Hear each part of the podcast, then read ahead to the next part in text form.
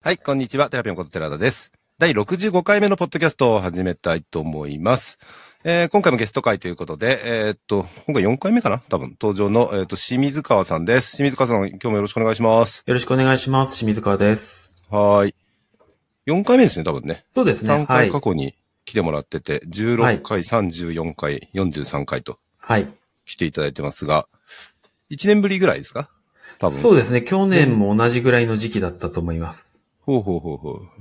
前回は、ああ、そうか、エキスパート Python プログラミングがちょうど出た後ぐらいそうですね。だったのかな、はい。はい。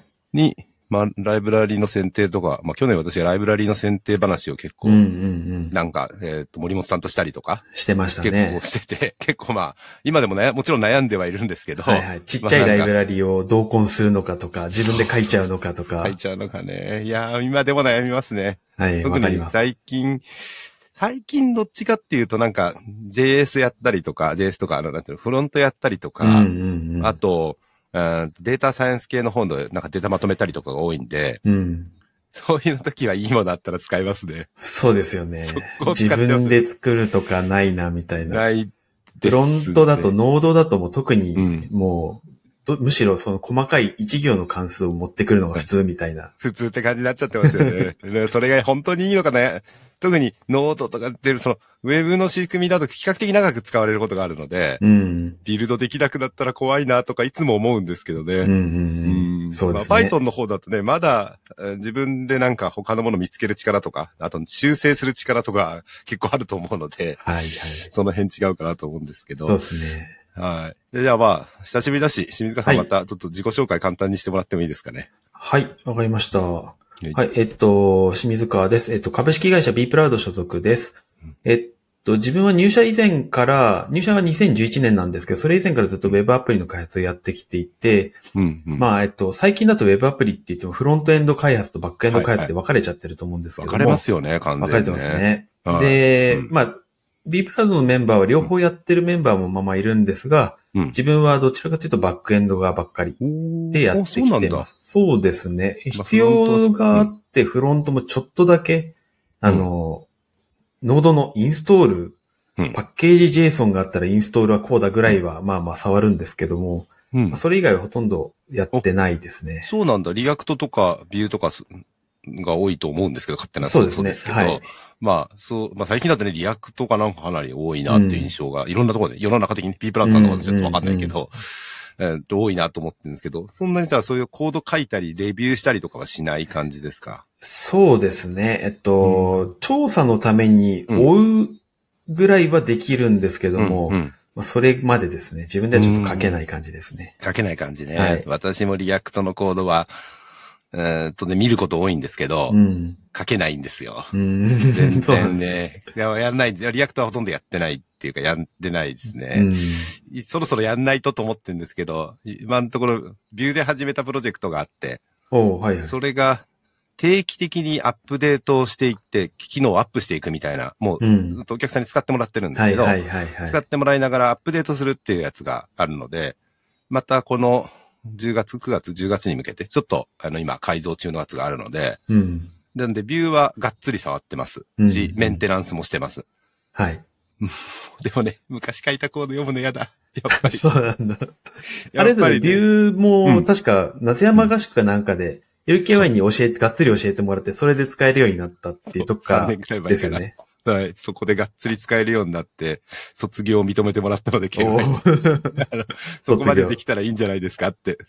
はいはあいとはまあね、自分でやりたいことをやるっていう感じじゃないですか、実際には。 あそうですね。やんないとね、何でもそうですけど、やらないと覚えられないと思うんで、で、実践し始めて、最初は本当に小さなプロダクションの、本当に1機能、うん。えーっとね、ユーザーを選択するみたいなやつかな。はいはい。を最初に、ちょっと、あの、この部分だけビューにしようって、うんやったのが一番最初かな、プロダクションだと。うん。うん。でもまあ結構さっくり、フロント、それがない、えーそれを JavaScript を使わないでやろうとするとかなり大変だったので、うん。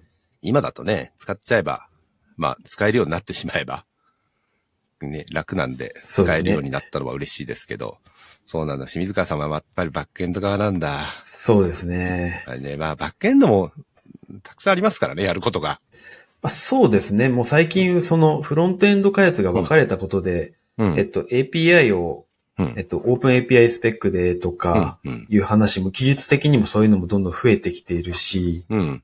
あうんフロントを分かれたことによっうんて、うんそういう技術がどんどん発達してきているしう、ん。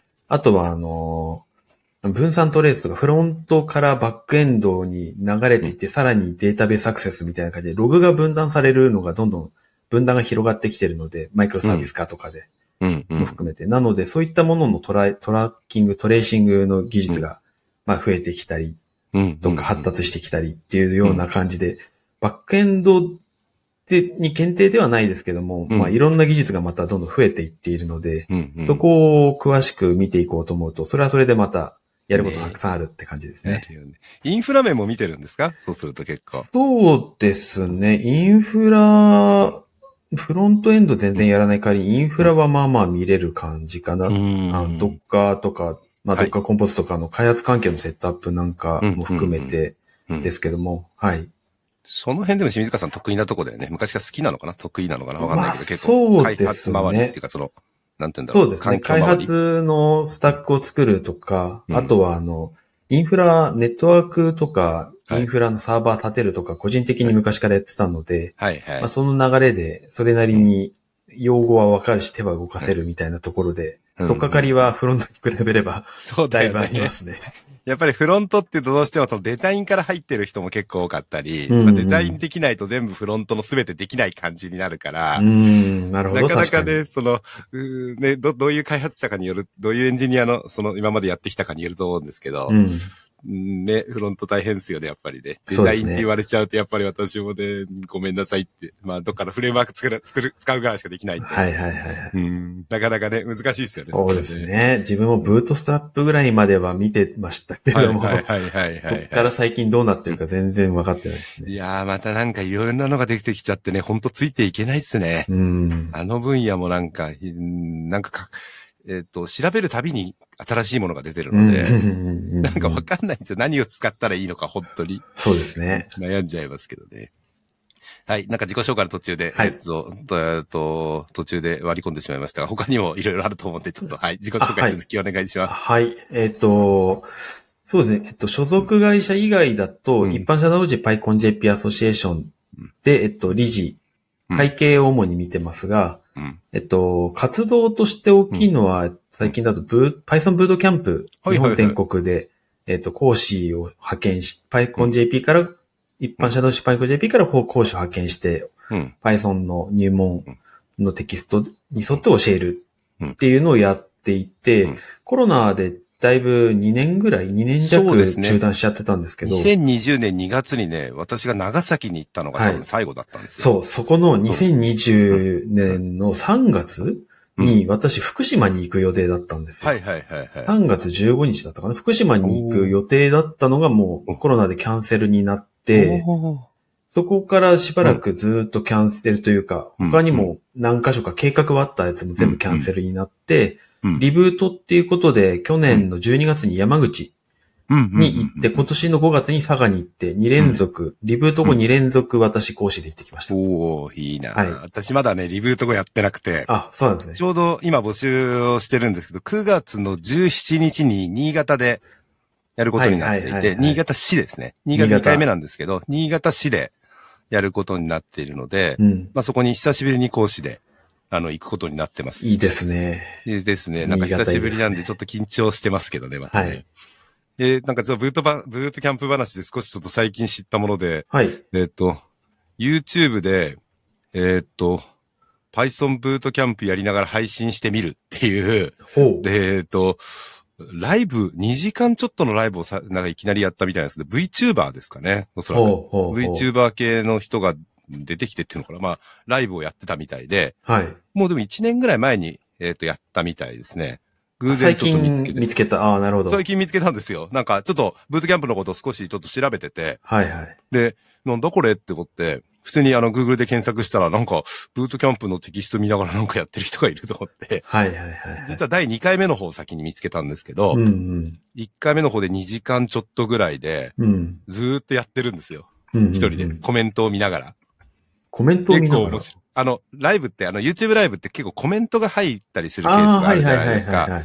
なんで、コメントを見ながら、あの、一緒にやっているっていう感じ。なるほど、なるほど。うん面白い。だからあと直接音声で誰かが入ってくるってよりは、はいはいはい。え、なんでこれこうなるんだろうとか言いながらやってて、はいそこに YouTube のコメントで、いや、それこっちじゃないですか、こっち試してみませんかみたいなことをいろんな人面白がい言ってくるっていう感 じで、結構面白いですよ。面白い。多少ね、ちょっとテキストに書いて、書ききれてないことで勘違いしてるところとかはもちろんあったり、うん。あとテキストを上から本当にやってるみたいで、うん。この後それ解説明書いてあるのになというところを気にしながら、あの、もう先になんかこんなのやってみようとか、ああ、なるほどリストにね。こういうの入れてみようとか、先読みというそかう、やってけばわかるけど、そう。順なるほどねあの、分かってる人から見たら、いやいや、それ、それ絶対できないしとか、いや、それってその後説明あるし、みたいなのあるんだけど、 で、なんかそういうのをやっぱり、あの、他の言語はおそらくやったことある人だと思うんですけど、うん。結構、あの、うんとちゃんと、あの、かけてた感じがするし、別に、ううんんと、プログラミング初心者って感じじゃないんですけど、うん。の人じゃないんですけど、まあ、えー Python のことはほとんど知らなくてっていうんで、なんかやってる人がいてですね。いや、結構面白かったですよ。結構、あの、ダラダラと、あの、うーと、ちょっと見たんですけど、2時は間いくらい。はいはいはい。ああ、そこか、そこ書いてないかって、辞書のキーになれるもののことは説明されてないわって。そうそう、そうなんですよ。あの、パイキャンプの講師、うん私も寺田さんもやってるんだけど、うん。パイキャンプの講師を誰かがしてる場で、うんなんか手を動かしてる人のことをじっくり見る機会って今までないんですよね。ないですね。あの、他の人が講師行ってるところに TA とかで入りゃまあ 見れるんだけううどう、んうんうんうんあの、と結構遠くなのでそこまで行って見るかみたいなそうですのもあって、ね。あとね、一機会が時ない期ですねは、毎月、月1回、月2回ぐらいやってたから、うん。講師のね、回ってくる番も結構多いし、うんうんそ。こまでなんか、えっ、と、他の人が講師やってくれてるところに行ってまでっていう感じも、そうなんそうかそうそう。時間的に。ね、そこまでできなかったからっそうそていうう。のありますし。貴重ですね、そういう意味では。うんで貴重だし、やっぱ、その講師がいない中で、やっぱ疑問を自分の中で解決していかなきゃいけないじゃないですか。うん。うんこれまあ今日のあの本の話になるかもしれませんけど、はいやっぱ独学していくっていう感じのうん。話になっていって、うん。で、まあそういう本なり、その、今回の場合だとブートキャンプのテキストですけど、テキストなりを見ながら、まあ、手を動かしながら勉強してほしいわけですよね、本当はそうですねまあ手を動かさないと、まあ本読んでたりとか、なんか見てるだけだと当然できないと思うんで、はい。でそういうのが、そうだよな、まあ確かにでも全部を一気に書きすぎたら読むの大変だし、そう わ あかる。の、わかる。説明が難しくなりすぎるかうら、ん、そう、とあるまず全然ねで、うんあ、あどはういぞ、どうぞ。あ、いや、とある別の本で、あの、うーんと、セキュリティの本、ウェブセキュリティの本をみんなでちょっと輪読してたんですけど、一時は期、いはい。クッキーのこととうか、ん。うん、んと、まあ、いろいろさま様々な、その、ことが書いてある、うんラムダノートの本があるんですけど、うん。その本が事前に全部用語の説明があるんですよ。はいはいはいはい。あの、まあ、用語の説明が全部あった後、うんえっと、じゃあこれはねって説明するタイプの本なんですはけい、ど、はい。すごいいいんですけど、用語の説明読むのが辛いんですよ。まあそうでしょうなんね。何のためにそれがあるか分かんない中で、、はいいや、この用語はこういうふうに、これはこういうふうになってるはい、これはこういうふうになってます、これはこういうふうになってますっていうとこから始まって、うん。あれ何のためにこれやってんのか全然意味わかんないけど、まあ、いいかって。そう、や用っ語ていかないといけないん、で用語説明は、ちょっと話がだんだんずれてくるけど、用語説明は、あうんの、先にあるの私結構好きで、ああ、の、や、何度か本書いたりなんだりしてて分かったんですけど、用語説明が最後にまとまってても読まないんですよね。うん一番最後にそんなまとまってるの知らないから、うんあの、まあ、これ先に知りたかったみたいな感じの、ままあのが一番最後にあるよりは、最初にあっ、て、うんこれはうん読まなくていいんで、最初にあるんで、必要になったら戻ってきてねっていう体で置いてあると、そうか。進んでった時に、あれなんだっけって言った時、用語さっと見れるっていう効果があって、まあ、まあ最初にあるのいいんじゃないって思ったりはしいますしや、ね。でもね、読むの難しかったです ね。特に知らない分野の本で、うん、専門用語的なものがたくさん並んでくるので、うん。うん。まあ、あの、みんなで読んだので、なんとか読み切りましたけど、うんうんうん。うんなかなかね、面白い本だったんですけど、いやー、難しかったな、あの本は、って思って、いや、本いやなんか読むそんなのこと思っちゃいましうた。ん。みんなで読むのいいですね。あそうですね。モチベーションが続くんで輪読うん。で、輪読でちゃんと読んだんで、うん。はい。なかなか、でも仕事にも役立ちました、セキュリティの本は。うウんェブセキュリティの本は、ウェブセキュリティ、特に、サードパーティー性クッキー問題、あーサードパーティークッキーはいはいはいはい問題とか、結構困ったこといっぱいあるので、そうですね。コルス最の近ことにしても。消そうとしてるけど、どうなることやらみたいな感じだし。いやー、あれ大変ですよ、結構。うん。もうすでにサファリは、うん、そうですあねの。、入っちゃってるから、はい。うん、結構いろんなところでね、影響ありそうだなと思ってますけど、うもんう全然自己紹介が終わんない ね。はい、すいません。はい。はい 自己紹介続きをお願いします。はいえっと、自己紹介最後は、えっと、はい本に絡んでですけど、さっきもちょっと喋りましたけど、本の執筆とか翻訳をちょいちょいやっていて、えっと、今年春にスフィンクスを始めようの第3版が出ていて、こそこれ自体はあんまり関われてはいないんですけども、えっと、若干作業を一緒にうんうん手伝って出版したという感じになってます。うんで、あとは、あと、直近、うん8月26日なので、もう、もうちょっとだね、ちょっと多分もうちょっとまあというところです今が日は8月の中旬なんですけど。はいはい。えー実と業はいつも言わないように気をつけてるんですけど。 はい。に、えっと、独学コンピューターサイエンティストというタイトルで、4年前に出版された書籍うのん独学プログラマうんー、2018年に和訳出しましたけども、これに続く第2弾ということでうん、えっと、現状が去年の今頃ほうほうほうほにう、えっと、英語版がリリースされて、えはいー今年の同じぐらいの時期に日本語版が出るほいほといいほうこほとでやっています。で現状も1年前なんですね。そうですね、1年前ですね。うーん。うーん、そうなんだ。で、あとはもう一冊、うん某翻訳賞の改訂4版を進行中という形でそう、中なんですね。えっはい、と、まあちょっと自己紹介の、自己紹介がてらというところで数えてみると、うん。えっと、この先ほどのスフィンクスを始めようの第3版が11冊目。で、おーえっと、どあ、それは、半を、半を一冊あにそう数えでてすね、1冊、はいいいです1版、2は版、い3版とか、はい全部別で数えあるのと、作作業はしますからね。そうですね。うんで11冊目で、今回の独学コンピュータサイエンティストが12冊目。おーですごい。えっ、と、某書改訂4版が13冊目になるという、なる予定。結構、毎年やってるなぁみたいあ。な。毎年やってますね。 2010年に始めたんですけども、はい2010年、9年ぐらいからやってるんですけども、はい13年経って13冊だから、おーまあ、平。均1冊ペースですか平ね。均一冊やってるんだ。はい、結構やってるなぁって自分で会思いま社した。で書いた本も入れてるあ、そうですね。はい。はいはいはいはい。あの、自走プログラマーとか。そうですね。自走プログラマーとは Python いプロフェッショナルプログラミングとはいではすいはいね。はい。はい。そうですよね。いや、多いな。私何冊やってるのかわかんないけど、自分で数えてないん ですけど、私もまあ10冊ぐらいはやってる気はするけど、そんなにって感じかな。うんえー、すごい。えー、初めてがエキスパート Python プログラミングそうですね。はね。いはいは2010年5月にエキパイ、エキスパート Python プログラミングの初版ということで和訳出してうん。ですね。はい。それが2009年ぐらいから稼う働ん、活動して1年ぐらいかけて出した感じかな。うん、うん、うん、うん、うん。はい。そうなんだ。じゃあ翻訳は結構比較的最初から翻訳で出したりしてるのそうが多いですね。最初が翻訳ですね。うんうで、ん逆にし書き下ろしで書いてるのが、そうんえっと、その版も含めるとそんなに数は多くない感じですね。うん。でも、スフィンクスを始めようとかは書き下ろしの系でしょそうですね。スフィンクスを始めようと自走プログラマーだと Python プロフェッショナルプログラミングは書き下ろしはいはいはいはい。ですけども、まあ分量的に一人でやってるわけでもないので、ううん、ん、うん。そこまでないかな。うーん。もう、もう、でもすごいな。えー、でも、はい。じゃあ今日は、えーはいこの独学サイ、えーコンピューターサイエンティストはい。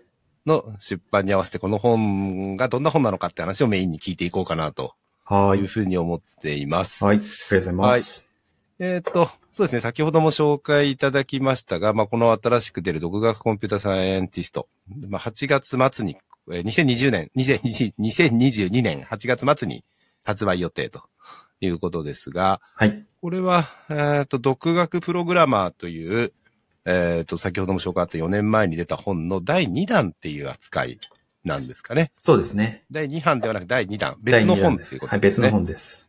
で、著者が、あ現著者は同じ人。はい。同じコーリアルソフさんですね。コーリーさんで、はい。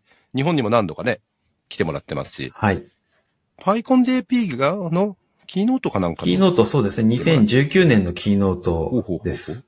2019年か。 2019年。 じゃあ、現地でやった最後の時なんだ。う。そうなんです。あの時だったんだ。そっかそっか。 2020年の夏はもうコロナで、うん。はい、現地っていうわけにいかなかった最初の年ですからね。はいはい。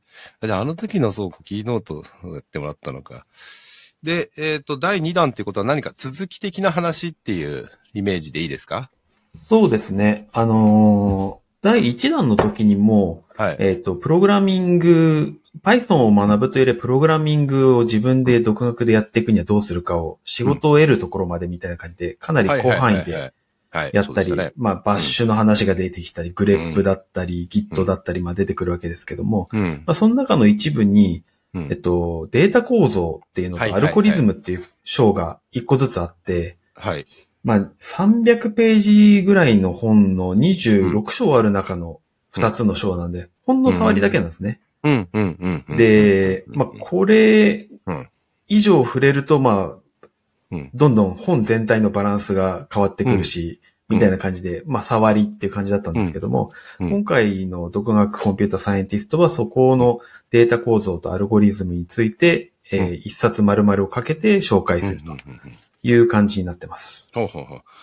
はい。えっ、と、まあ、私も実は手元にもうすでに持っていてですね。はいまあ、この前回の、その前回というか第一弾の方の独学プログラマーで私は、えっ、と、レビューアーとして結構参加させてもらって、はいい、まあ、いい本だなと思ったら、すごい、あの、長く、えっ、と、売れ続けている本だと思うんですけど、で、第2弾がやるよっていう話も私はその時に聞いて、はい。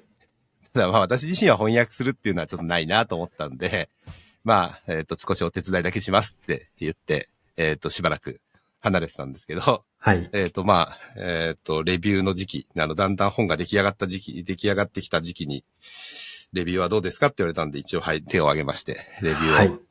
ーをしました。はい、レビュありーをがとさうせごていざいますただいたので、はい、私も手元にもうすでに、まだ発売前なんですけど、持っています。はい。いつもながらにあれですね、手軽に、あの、手に取りやすいサイズですね。そうですあのね。え技っ、と術、書っていうと結構大きかったり、うん、はいはい厚かはっい、たりとかもあるはと思うんですけど、い。これなんていうの ?B5 っていう B5 編か、い B5 編や、ってやつ B5 か、B5 かな。 B5 かなのかなうん、B5 編だともうちょっと大きいかな。ね、B5 っぽいね、なんかね。はいうん。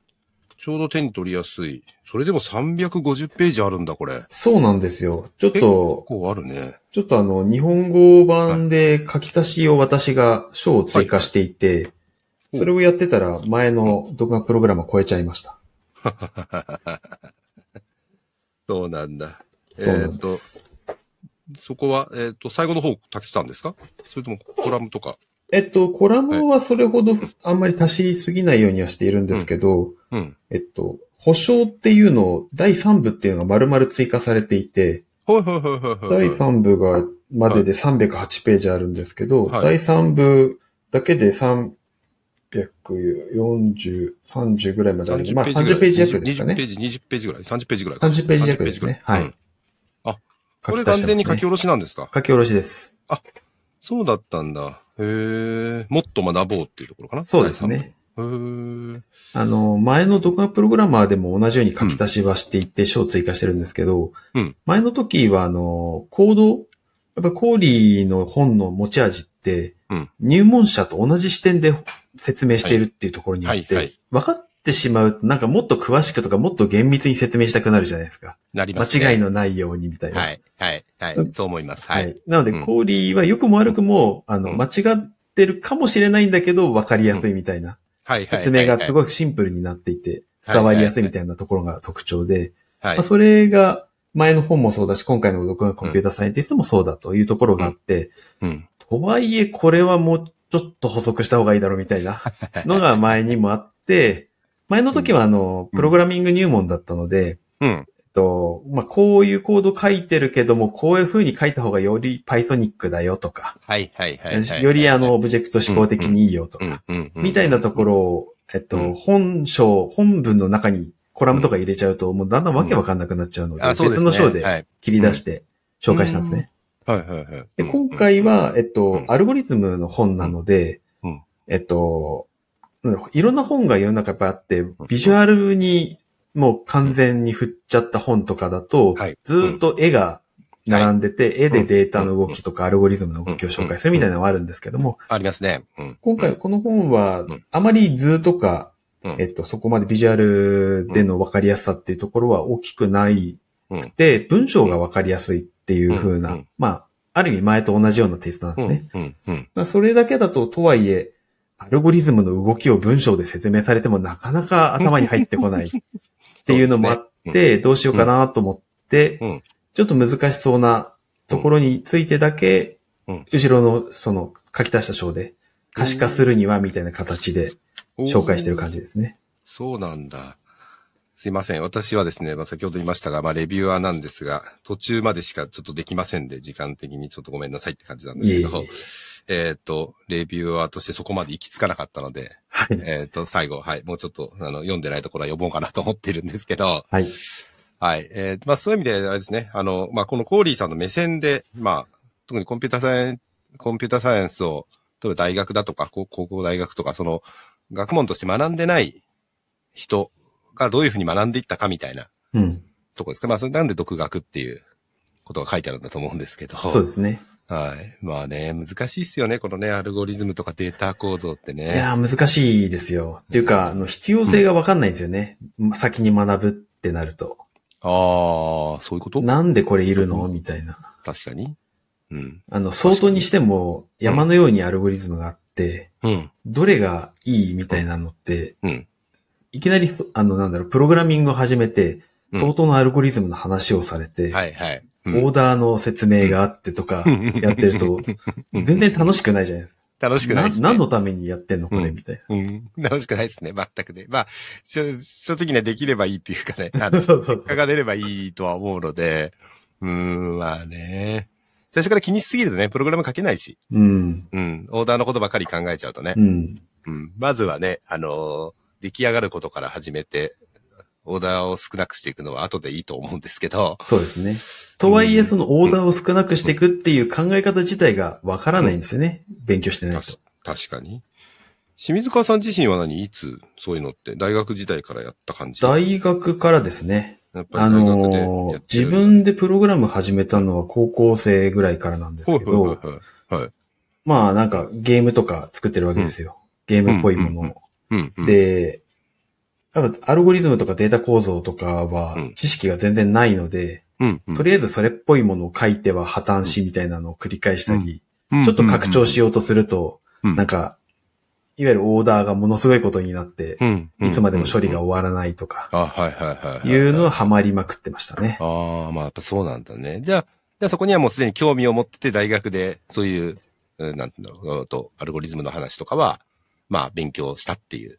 いや、それがですね、全然なんですよ。はいあ全然なものう、もう全然つまんなくて、はい。オーダーとかなんじゃこりゃみたいな感じだし、えっと、あ、その時もやっぱりうん分かりにくかった。分かんなかったい。や、もう、あの、このココンピュータ、独学コンピュータサイエンティストの本でも紹介されている、アルゴリズムイントロダクションっていう教科書があって、うんそれを使った授業があったんですけど、うんうんまあ、当時はもう何のためにこれ勉強してんだろうみたいな感じでした。うんあね。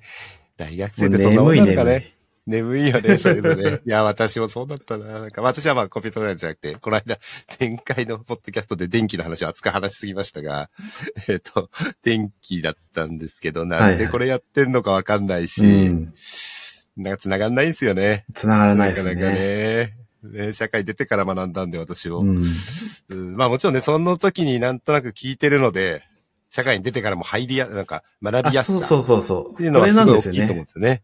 うん。あの、意味はわかんなくても、自分の中にインデックスができてて、引ければ後でなんとかなるんですよね。そうですね。うん後から、まあ、いずれにしても少しはやってないと卒業はさせてくれないから、 そうですね。あの、多少はやってるわけですよね。その、うん、意味がわからなくても、あと本質的な理解はしてなくても。うん。なんで、まあそこから後でもう一回やり直してれば、って感じなのかな。まあしょうがない。そうです。ね。うん。じゃあまあそういう意味で、まあ私もまあこれ読ませてもらって、えっ、と、うんえー宣伝的なあれすると、やっぱり、その、学んでない人とか、特にあの、コンピュータサイエンス学んでない人で、やっぱりちょうどアルゴリズムとか、まあちょっと興味あるなっていう人は、うん面白いと思いますね。っていうのは、えっ、と、なんて言うんでしょうね。まあ Python のコードで書かれてるので、うん。言葉と Python のコードが、まあ、比較、まあ、丁寧っていう、丁寧なんですよね。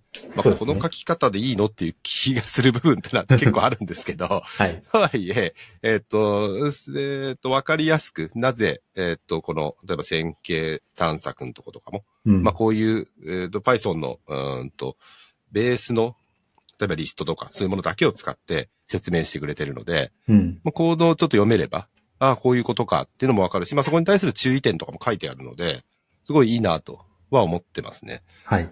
もちろん順番に行くから、え、そこちょっとこれ無駄じゃないのとか思うことは先に回りして思っちゃうことはありますけど、ままああそそうれではす知っね。てるからであって、初めて学ぶ人にとっては、あの、いいんじゃないかなと思いますね。そうですね。ね。うん。なので、そういう意味ではまた多くの人にこれまた手に取ってもらって、うん。うんと、まあ、さらっと読むぐらいでもいいのかなとは思いますけどねあ、。そう思います。うんあの、さっきのインデックスを作っとくっていうのがやっぱ大事で、うん、うん。そのインデックスを作る作業が苦痛にならない本というか、はいはいはいはいはい。なんなんとなくわかる感じ。はいちょっはとい突き詰めていったら理解度はどうこうっていうのはまだ全然別の段階が来ると思うんですけども、うん最初の一段目として、一歩目として分かって、インデックスが頭の中に作られて、うんそこまでできると必要になった時にあの必要な本を探し出して、うんまあ、詳しく学ぶとか、はいはい身はにい。つけるみたいなところはまたできるんで、まあそうですよね。そこができる一歩目にはいいんじゃないかと思いますうんね。うんうん。はい、私も本当にそう思いますね。やっぱりね、どうしてもいろんな、例えば実装がこう変わりましたとかっていうものを見たりとか、あとは、この時どうしたらいいのって考えるときに、うん。ね、このアルゴリズムとかデータ構造ってすごい、本来であれば本気で考えた方がいい。うん。まあ、わかる人にとってみると別にすぐに、え、そのデータ、それだったらこのデータ構造の方がいいじゃんってすぐ思いついちゃったりするんで、うん。それの説明を聞くの難しいですからね。そうですね。なぜっていうか、ここれこうだよねっていう話は、いや、それはそうでしょう、オーダーがこう下がるんだからみたいな話をされてもね。そうそうそうそうそうーん、そうなんだ。まあじゃあそういう意味でそういう、えっ、と、うんコンピュータサイエンスとかそういうのそんなにやってなくてもプログラマーな人とか、これからそういうのをうんプログラマーとして、えっ、と、もっと学んでいきたいっていう人に向いてるっていう感じう。そうですね。ですかね。そうですね。はいはいはい。ありがとうございます。最近だと、うんあの、プログラマーと言ってもほら、なん、なんでしたっけちょっと用語忘れちゃった。あの、例えばあの、スプレッドシート、エクセルのマクロとか、ううみんな自分でちょっと書いて、うんそれで業務に使うみたいなのたくさんあるじゃないですか。ありますね。はい。まあそういったところでプログラム書く人っていうのは、ものすごく増えてると思うんですよ、昔に比べて。。うんうん。で、さらにあの、プログラミング教育だなんだみたいなところもあって、うんもうソフトウェア開発、プログラミングができるのは大前提にあるみたいな、多くの人ができてほしいみたいな分野になってきている中で、うんうん。まあそういったところで、何らかの形でプログラムにちょっと触ってる人であれば、見ておいて損はないうん。かなと思いますね。そそれを知ってるか知らないいかだけで、4分が30ループになってるのを避けられるとか、はいはいはいはい。みたいなことになってくるの。ので。法分30ループもいいんだけど、まあそれの本当に総当たりしてるとね、そうデそーうそタう。量によってはね、うん、仕方ない時はありますけどね。仕方ない時はある。うんだからそこの諦めがつくかどうかっていうのはうわかるみたいな。まあそうですよね。え、まあ私も、私まあ先ほど言いましたけど、そんなにそういうのやってなかったんで、二分岐の探索とか、あの、うんバイセクトとか教わった時には、おーっと思いましたもうんんね。うんうん。やっぱり、で Python にはバイセクトっていういいライブラリ、標準ライブラリがあって、相当されているリストの中から、えーっと、どこ、えーっと、そのものがあるかどうかを見つけるみたいなそうですね。アルゴリズムだと思うんですけど、あ確かにこうやって考えたらすごい減るんだって、あの、うーんと、調べる回数が減るんだっていうのは、あれを聞いた時には驚きでしたね、私も。うんうんま。あ、それ Python に標準で入ってるんだってのももっと驚きでしたけど。そうですね。 ねえ、あれはね、いつ使うんだやっていう話だと思うんですけど、うんまあ、。実際に私はプロダクションでも使ったことがあるので、おおそうなんですね。ああそうですね、あの、曖昧検索とかの時に使いましたね。ああ、なるほどね。な並び順と相当もう並んでいる前提の中で、うん。そこから、えーっと、えーっと、もしかしてっていう時に、はいはいえーっと、レーベンシュタインディスタンスを求める時に、相当済みディスリストが欲しかったんですよ。はいはい。距離で近いものから出していくってやつか距離を近いものを出していくんですけど、その文字に対して、こことこの距離をっていう、まあ、それはまた別のアルゴリズムで、あの、うんうんレベンシュタインディスタンスの編集距離求めなきゃいけないんですけど、その前提として、えー相当済みリストが欲しかったんですうね。んうん。毎回アペンドして、そう、ドドット相当とか、まあ、えー、相鉄塔とかやってたら、まあ、話にならんじゃないですか。そうですね。なんで、そうするといいところに入れたいんですよね。入れるはといきに。はいはいはい。い相当済みのリスト作っといて、いいところにちょうどそこに入れたいっていうモチベーションがあって、うんで、。その時にバイセクトで使って、間に入れました。ああ、なるほど。あ、じゃあ入れる場所、相当済みリストに挿入したいから、うんバイセクトを使ったってあそうです感じですか。ああ、そうなでるすほど。後の計算楽にするために相当済みリストを作っておきたいというモチベーションがあって、でもデータは追加されることがあるので、はい。まあ追加されるときにコストを払おうっていうはい、はいこ。とですね。相当済みをもう最初から持っといて。なるほどね。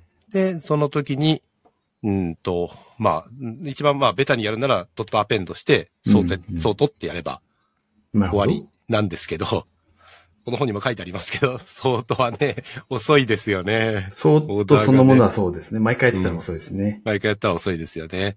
なので、ちょうどいいところに入れるっていうことをしました。なるほど。まあ、もっと他に、あの、Python で解決しない方法はもちろんあるとは思うんですけど、Python で解決しないっていうのは、例えばデータベース使うとか、うん。また他の方法っていうのはもちろんあるとは思うんですけど、まあ、その時はちょっと Python で全部やれるのは楽だったんで、なるほど。あの、えっ、と、Python のリストに全部入れてました。はいはい。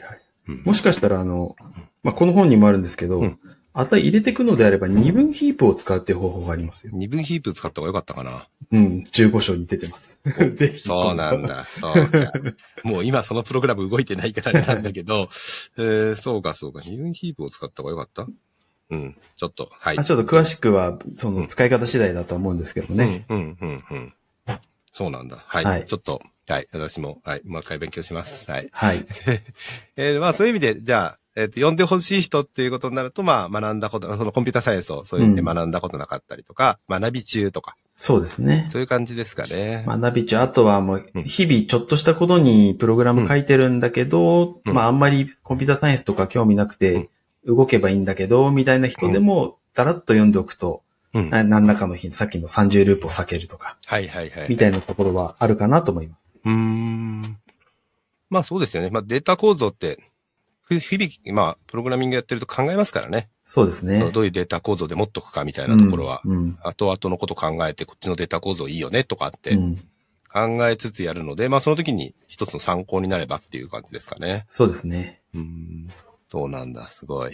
えーまあでもまあ、すでに清水川さんはまあ、えっ、と、もともとこの本読んで、まあ、清水川さんとか、 まあ、翻翻訳者だから、翻訳者翻訳者だから、えっ、と、ターゲットじゃないと思うんですけど、うん周りの人だとどうですかもう、やっぱり一緒に仕事してる人は大体もう知ってる人が多い内容って感じああ、そうですね。周りで、うんの人だと、もう知ってる前提で話しちゃいますね。まあそうですようね。ん。ただ知ってる前提で話しても、実際には、あのーまあ、大学出たばっかりの人もいるし、うんアルバイトで大学生とかもいるわけだし、まあ、全員が全員うつん必ず知ってるわけではないっていうのは、ちょっとこどっかに片隅に置いといて、うんまあなんか会話の中で、あ、もしかしたら知らないかなって思った時にうはそれを教えるみたいな、うん、うん、うんういん。うことはありますけども、基本知ってる前提で考えてますね。まあそうですよね。うん。だからまあそういう意味で、ちょっと自信ないなって人は、かけてこそこそって読んどくっていうのがいいかもしうれないですね。 ん。あの、読んで、はい、あの、理解を深めるっていうのはあるといいかなとは思ってますけど。うん。えっ、と、そうですね。えっ、と、そういう意味で、こんなこうサイエンシスト、どう、いつ学んだのかなってのは、まあ、清水川さんに質問したかったんですけど、大学1年生ぐらいって、大学生の始まってかぐらいっていそうでうすね。感じのあれですかね。やっぱりね。いやー、でもどう学び直すのかとか、どうするかって結構難しいですよね、コンピューターサイエンスって、まあ、学ぶ。ああ、そうですね。コンピューターサイエンス、アルゴリズムとデータ構造だけでもないですからね。あ、そう、そうなんですよね。もうはいめちゃくちゃはいうん広いですからね。広いですよね。うん、だからそれを大学に、えー大学じゃないところで学ぶっていうのは、うん、なかなか。うんまあでもまあ全部を学ばなくてもね、あの仕事はできると思うし、うん徐々に理解を深めていけばいいとは思ってるんですけど、うんね、なかなか難しいですね。はい。えっ、と、さてじゃあこの本なんですけど、えっ、と、役割というか翻訳は今回4人でやったんですよね。はい。どういう役割でやった感じなんですかえっとですね、まあ、本の翻訳者名のところに4人名前が並んでるわけですけども、私はあの、簡訳者と翻訳者の両方やってる感じですね。はいはいはいはい。で簡訳が私、清水川で、うん翻訳が清水川ほの他に、えっと、前回のドカンプログラムでも翻訳していた新規さんと、うんえっと、前回、えっと、レビュアー、寺田さんと同じようにレビュアーをしてくれていた、うんえっと、大村さんと、あうと、んてるけいさん。はいはいはいはい。で、まあ、2名、つまり翻訳者を増やして、うん4人体制で翻訳したっていう形になほりうます。ほうほうほうほうじゃあ、章ごとに担当が決まっててっていう感じだったんですかそうですね。あの、章ごとに担当、まあ、手が回ったらどんどんやってねっていう形で、はい。えっと、全部決めたわけではなくて、最初の何個かぐらいだけ決めて、あとはうん、手が回り次第翻訳していくみたいな形でやってました。すごいね、それ。アジャイル的に取っていくんだ。取っていく感じで。ええー、すごい。みんな取ってくれましたあ、もう、もうそれはもちろん。あ、はいすごいみんな。みんなやってくれましすたごいなええええじゃあ、じゃあもう明確に最初にじゃあ私こことこことここみたいな感じじゃなく、はい。ええそうですね。すごい体制だな、それ。ええすごいですね。びっくり、それは。そんなのできるんだ。まあ、確かにあの、まあ、スケジュール的にちょっと、手が回らない人もうん、時、タイミングごとにうん。ありましたし、まあ私もそうだし、うん、うん。ね、そういう感じで、なんだろう、時間、あるタイミングまでは進んだけど、あるタイミングちょっと停滞したみたいなうん。ことはありましたけども、たうんあの、その、担当賞を自分で取るか取らないかっていうところでは特に問題はなかった感じですね。うーん。一応じゃあ小単位で担当、じゃあこれは私がやってって、やってはい終わったらじゃあ次の小どっかやるみたいなはい。感じでやったんですか。そうですね。へえ、結構すごいですね、それはね。結構でも翻訳だと揺れたりしないですか翻訳じゃなくても揺れるかもしれないけど、あの、あー表記表記揺れみたいなはいはいはいのはは。そうですね。そういう意味では、私があの、関役者として最後全部文体合わせましたね。あ、それ合わせたんだ。は。い。いやー結構大変だね、それは。まあ、まあ最後は慣れ、慣れで、こうう、ん、一気にやる感じはありましたけども、うん。うーん。そうなんだ。へえ、すごい。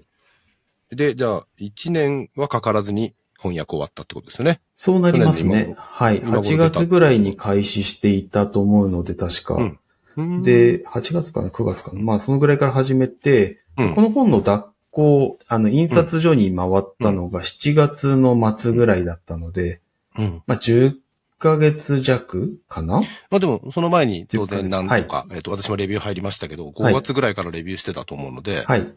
ああ、まあ、1回目の翻訳はそうですね。はい。だから1回目の翻訳としては、まあ4月とか5月には終わってたってことですよね。そうですね。はうい。ん全部ではないですけども、はいはいはいはいはいはい。えー、すごいな、でも。みんな、みんな頑張りますね、頑張りますね、じゃないか。 いや、すごいですね。はい。なかなかね、訳すのも大変だしね、はい。言葉としてね。うーん。そうなのか。みんなでも英語できるのかな得意なのみんな。あと、私は全員知り合いだけど、 そうですね。そんなみんな英語で発信してるイメージはない感じなんだけど。そうですね。あのー、一、人新規さんだけはだいぶ、ほぼネイティブあーでそうですね話せる人なので、はい。はい。そこは、あの、うんなんだろう。翻訳って、いや、私も10年ちょっと翻訳やってますけれども、はい。まあ、最初の頃は特にそうだし、未だにあるのが、これってどういう意味なんだろうみたいな謎の言い回しが出てきたりとか、うんうんうんうんうんうんいたときにうん、それを翻訳、厳密に翻訳する意味合いがあるのかどうかの判断もできないんですね。はいはいはいはい。なんですけども、まあネイティブの感覚があれば、うんまあこれは別に飛ばしていいとこだし、みたいな、はいはい、まあはい。さっと分かったりするし、おーうん。あ、まあ、ってそいうれがチームでやってるそ力うでっすてね感じかな。そうですね。すね。うん、うん、うん、うん。そうか、そうか、そうか。わかりにくいところはそうやって聞きながらやるとかはい。した感じなんですね。そうす。ですね。いやー、すげえな、それは。へえ。そうですか。はい。えっ、と、で、実際に苦労したっていうと、どんな感じですか苦労したところ、そうですね。えっと、スケジュールに対して、なかなか進捗が出ないっていうのが、最初の方はやっぱりあって、うんまあ、最初の方はあの、なんだろう、一個原稿があって、それを参考にみんなで言葉を合わせてとかじゃなくて、並行でやってたんですよ。はいはいはい。まあ、そうなりますよね、普通はね。うん、まあそううなりますよね。そうすると、あの、言い回しの揺れとかがめちゃくちゃ出てきて、まあまあまあ、はい。あの、うんあとは、硬さ、文章の硬さもみんな違うし、うん。まあ、みたいな感じで、いろんなこう揺れがあるし、翻訳してる時も、その、一個のルールがあってそれに乗っ取ってやればいいってわけじゃないので、うんどうしようどうしようってみんなでこう、考えながらやるしかなくて、そこは時間がどうしてもかかってしまいますね。まあね、そうだよね、うんそこっはてね。いうのが、進うん捗が出づらいところで、うんうんうんはいありましたうんうんうんああね、しょうがないですね、でもね。そうなんだ。いや、まあまあ、みんな、まあ、分担して書くとそうなりますよね。まあ、一人で書くのもね、大変だしね。分担して書くって言ってもね、なかなかね、あの、同じように書けるわけがないからね。そうなんですよね。まあ、しょうがないですよね。そっか。いや、でもまあ、おめでとうございます。なんかまた、えっ、と、今回はビジネス書って感じじゃないかもしれませんけど、はいあの、新しい人が読んでくれるといいですよね、これね。そうです。ね。うん。はいそんな感じはします。はい。ちなみにですけど、この、まあ、清水川さんも仕事なり、他の活動なりで忙しい中、いつ、翻訳活動とかこ ういう活動してるんですかあ土ー、日と、そうですね。平日の夜今回とは、今回はあの、前回の翻訳の時は深夜、夜8時、9時ぐらいから始めて、夜、夜中の2時ぐらいまでとか、っていうのをやってたんですけども、うん。あの、今回はうん、ちょっと子供が当時と違っているので、うん、うん、うん。えっと、夕方以降は何もできないんですよ、個人的うには。ん。なので、うんうんえっと、夜9時ぐらいに子供と一緒に寝て、おう早くで、寝て。うんそう。で、うんだいたい翻訳一番やってた時期は3時ぐらいかな、午前3時ぐらいに起き早てっ、。早っ。でも6時間寝てるんですよ。あ、そうか。 そそうか、そうか。 6時間寝てる。まはあい。まあ、まあ、でも早いな。 3時ぐらいに起きて、朝の6時半、うん。まあ、ぐらいまで、3時間ちょっとか、それでも、うーん。はいいや、すごい。翻訳をするっていうのをやってました。え。え、すげえな、それ。 朝ですか。朝ですね。すごいな。いややっぱり最近静香さんあの朝早いなと思ってた けど、そういうことか。すごいいな。や、夜はもううん眠くなるし、まあまあまあね。はい。頭も回らないんで、ん一番やっぱり頭が回るの、朝起きてから1時間経つか経たないかぐらいから頭が回り始めて、一番元気みたいなうん感じなのおで、ーそこで一気にやる感じでしたね。そうなのか。すげえな。あとはもう土日かな。あと土日やるって感じね。いや、まあ私もまあ、引き続きいろんなの本やってるんですけど、はい。最近ちょっとスランプ気味というかなんか進まないんですよね。いやー進みが悪い。まあ、わかり朝まやっす。たり夜やったり土日やったりするんですけど、どうもなんかね、そんなに、うん、進まなくて。うんい、や、わかります。なんかありますよね、そういうのね。この本もやっぱり最初の方の時期は、なかなか毎日何行ずつでもいいから進めようみたいな感じでやってるんですけども、うん。うん。追い込まれるまでは、なんかそんな感じで、のんびりやってる感じで、なかなか進まないんですようね。んそうそう。でも私も昨日、昨日、とといとか、なんか最近になって、なんか一個記事を書きたいの、記事書かなきゃいけないやつがあって、おう、ほい。えっ、と、持ち回りで連載やってるやつなんですけど、うん。その中でちょっと片ヒントの、おーもうちょっと深い話をしようみたいなことを言ってて、はい。アイディアなかなか出なかったんですけど、アイディア出てきたら結構バーッと書けましたね。ああ、書き出すと結結構ちゃんと書けるなーって、書けたなーと思うんですけど、まあ今一旦書き、それは、それについては昨日、昨日というかまあ書き終わったんですけど、構。はい。書きすぎちゃ って。あの、はい。すごい削あるあらる削らなきゃいけないんですよ。はいはい。うん。まあ、その前にこの間、えっと、ソフトウェアデザインの、に、PyConUS2022 の特集の記事を書いたんですけど、いあっちは冊子だったので、当然もうページ数って決まってる中に、うん。えっ、と、原稿入れたんです、原稿出したんですけど、 それもすっごい書きすぎちゃ って。いやーまあわかりなますかなかね、なんかどうしてもね、なんか説明したくなったり言いたくなったりとか、うんうん自分の中のストーリーみたいのを勝手に決めちゃうので、そのストーリーを説明するためにはここまで必要みたいなことを勝手に思っちゃって。まあ、ありますありまはす。い。なまんあ、で書きすぎてからが勝負って感じですよね。 まあそうですね。まあ足りないとね、まあ全然中身がないみたいなのになっちゃうと思うし、ね、ねそれは書けてないのと一緒だからなんですけど、まあ書けたは書けたんですけど、いやーちょっとやばいなっていうぐらいなんか、あの、あ書いちゃいましたね。うん。ぜえーなんかちょっとだけその話していいですかあどうぞどうぞ いいですかひぜひ。片ヒント、まあつけますよね、今ね。そうですね。まあ、片ヒントないコードだとレビュー落としたりとかしちゃいますかね。ああ、まあまあ、そそこまではなこいまではやんないですけど、そこまではね片ヒントがないとドキュメントを書け、そうしないと読めんっていう読めるっ話をてし感まじにすなりますね。よね。ですよね。で、片ヒントがあるとね、すごく、その関数の片ヒントを、まあ、片ヒントヒントにしてたんだけど、えっと、片ヒントから、あ、これはこういうことしたいんだねっていうのが、うんうん。まあ、当然明確になる。うんまあ、文字列を受け取って、イントを返すとか、リストを受け取って何かを返すとか、うん。それもリストの中は何かっていうのは分かっていれば、うん。まあ、それはすごい明確になるんで、すごい私もいいなと思って、多くのプロジェクトで私も片ヒントをつけてるし、うん。自分で書くコードも型ヒントを書くようにしてるんですけど、はい。型ヒント、複雑な辞書とか、そので、さっきのデータ構造じゃないですけど、複雑な辞書、複雑なリスト、複雑なデータ構造の時に、型ヒント書きにくいし、書くの大変じゃないですか。そうですね。うん、で、まあ、それの辺の話を、まあ、今回まとめた、まとめようと思ってうん。したんですけど、タイプドディクトって使ってますいやー、一回二回使ったぐらいですね。あ、使わないんだ。使わない。あの、最近だとデータクラスが出てきたので、あやっぱりそっちかデータクラスを使いましょうですやっね。ぱりそっちか。だよね。 いや、まあ、結局その、おやつにも最後データクラスにするんですけど、うん、はいはい、まはあ、い。そこをカットするかどうか今悩んでるんですけど、どっちにしようか。あー、なるほどで。えーまずはタイプドディクトで、えーつけていく。で、流れとしてはその手前にタイプエイリアスを使ってはい。名前をつけましょうっていううん意味のあるうんうん意味のある名前。はい例えはいばはいユーザー名だったらネームっていうお N 大文字のネームイコール STR みたいなうん。ことをして意味のあるものにしていきましょうみたいな。これ PyConUS のキーノートでもそんな話が出てて、うん。あの、ちゃんと、んその時はソングネームとなんとかとかアーティストとかそういう感じの例だったんですけど、はい。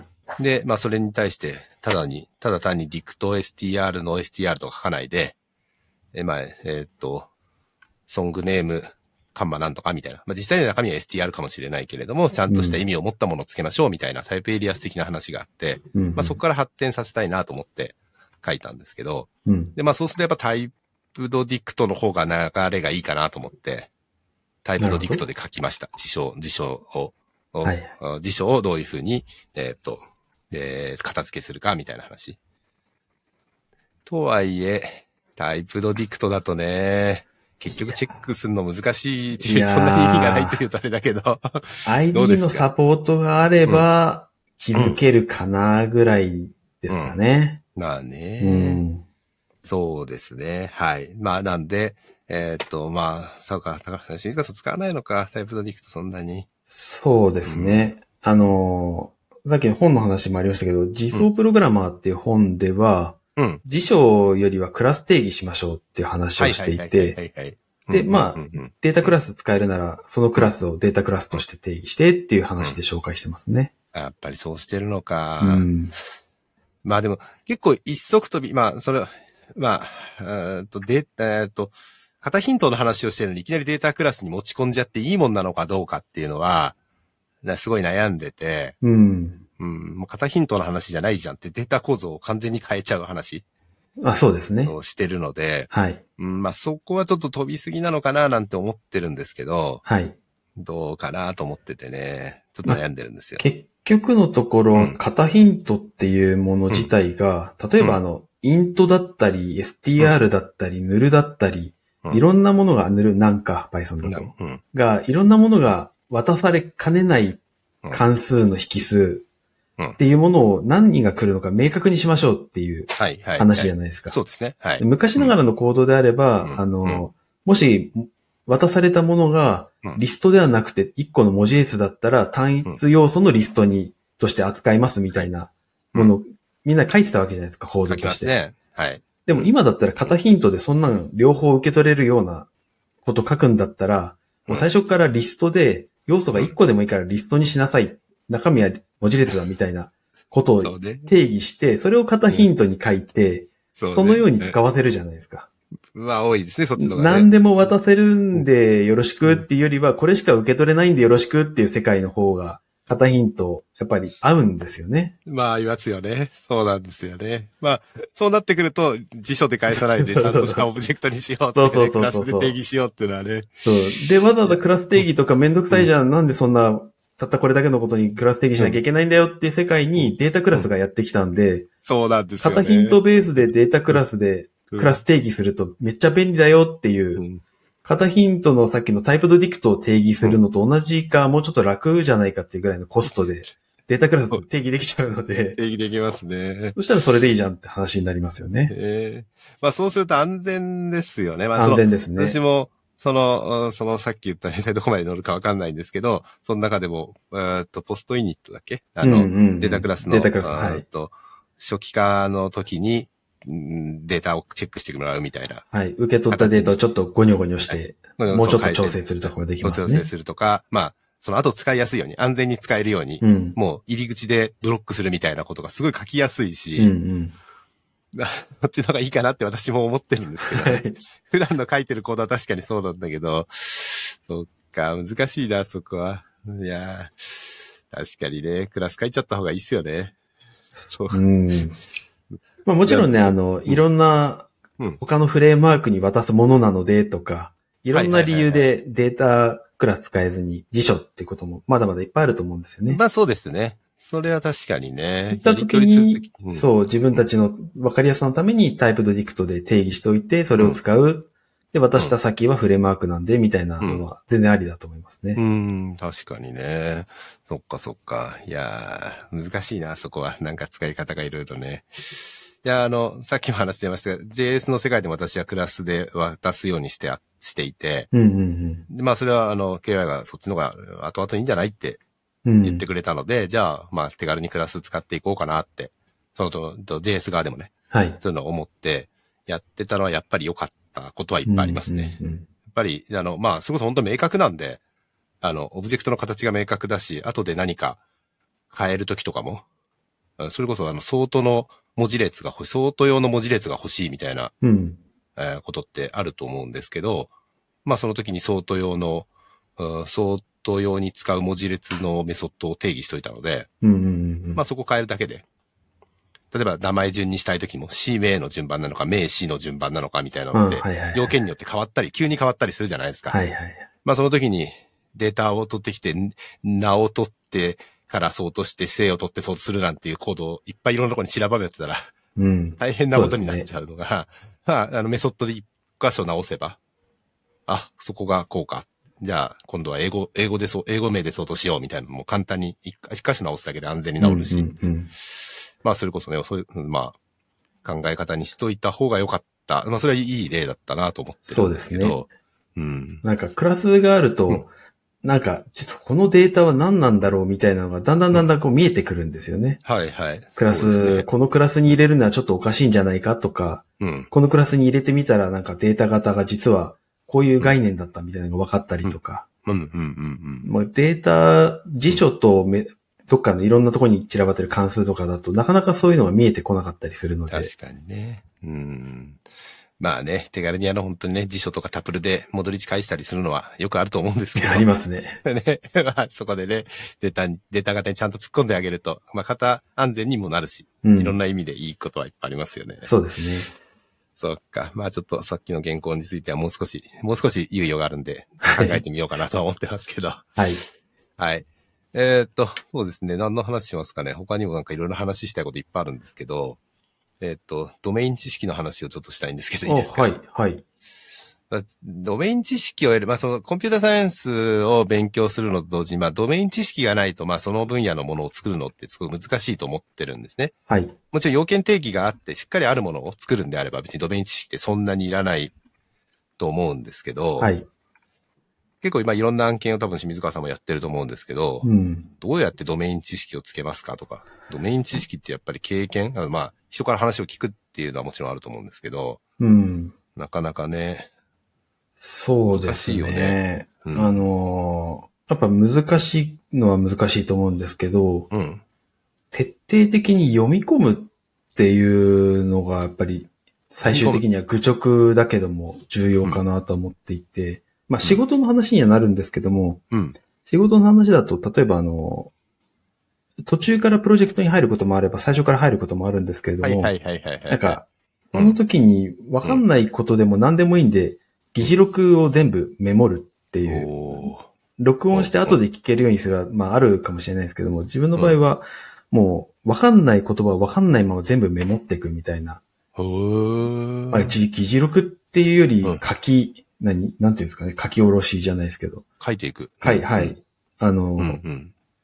まあ、例えばあの、私とかだと、イベントに参加した時とか、話してはいるセリフ、内容全部書き、まあ、書いちゃって、うんうんうんうんうんうんで、それで後でこうんう、まあ、イベントとかだったらそのまま自分のメモとして残しておしまいですけども、うん、まあ、議事録も同じような感じで、まあ、とりあえずわかんなくてもいいから、まず書くみたいな書こく。とをやっおてー、、うん。それを何回かやっていくと、そのうち何の話をしてるかわかるようになってきて、うん。あ、こっちで話してたこれとあっちの話は同じ話だったのかみたいな、ようん言葉がちょっと違ってたりしても、うん。あのそういうのが見えてきたりとか、るようになるんですねそうなんだ。うーん。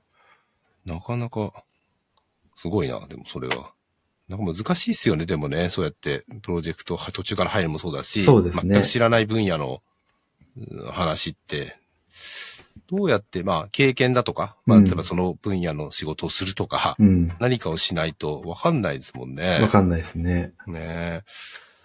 で、もう一つ、まあ、この話であるのが、その、あーまあ、ある一定の深い知識うん、と、まあ、まあ深い知識なのか、まあ、その中間なのか、まだまだ、えーえー学び始めなのか、みたいなのって、状況って多分、違う、えっ、と、徐々にだんだん深くなっていったりとかすると思うんですけど、うんうんだからどっから専門家的に、ってか、まあ、詳しいって言えんのかなっていうのが、うんなんか私の中ですごい疑問があってうん、最近ね。っていうのは、まあ、私自身は、うんまあ、いろんなものを結構すごい、ま、結構真面目に、まあ、あの、好きになると真面目にやる方なんですけど、はい。でも、行き着きはしてないなと思ってるんですよ、すべてに対して。うん、うんうーんと、ある一定のところまでは頑張るんですけど、うん、うん。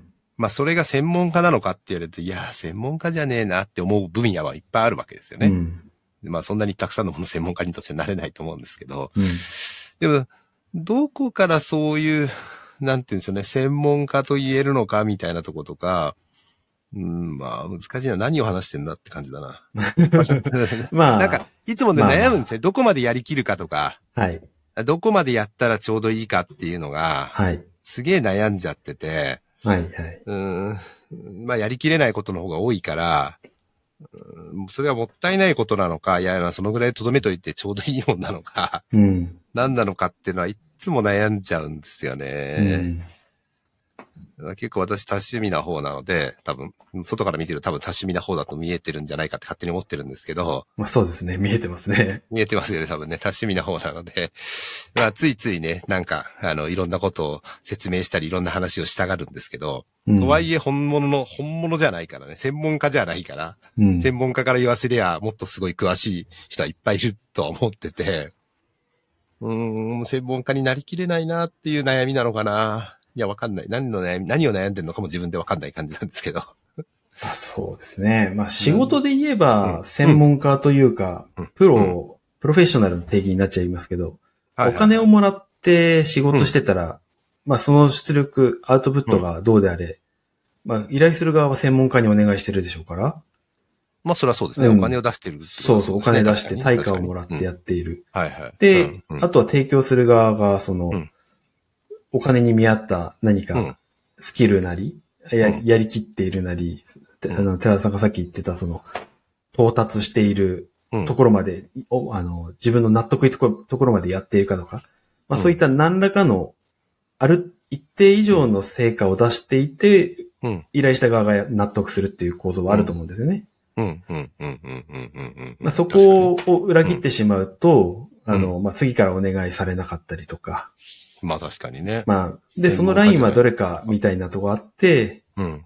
そのラインっていうのは仕事でお金をもらってる人であれば、自分、うあの、みんな自分なりのラインを見て、ここまでは絶対やった方がいい。ここから先はあの、お金別でもらうべき話でしょみたいなことを考えたりするようになると思うんですよ。うん、うん、うんうん、うんうまあん。なので仕事であれば、まあ、ある意味、まあそういう線引きはみんなしてるのかなと思うんですよね。ああ、確かにね。そうか。まあ、でもむず、ねあ、でも、その話で思い出すと、思うと、その仕事が、例えば Python のことでこういうのを聞きたいとか、Python でこういうのやってくださいって言われてると、いつの間にか全然違うインフラの話になってたりとか、はいはいはい。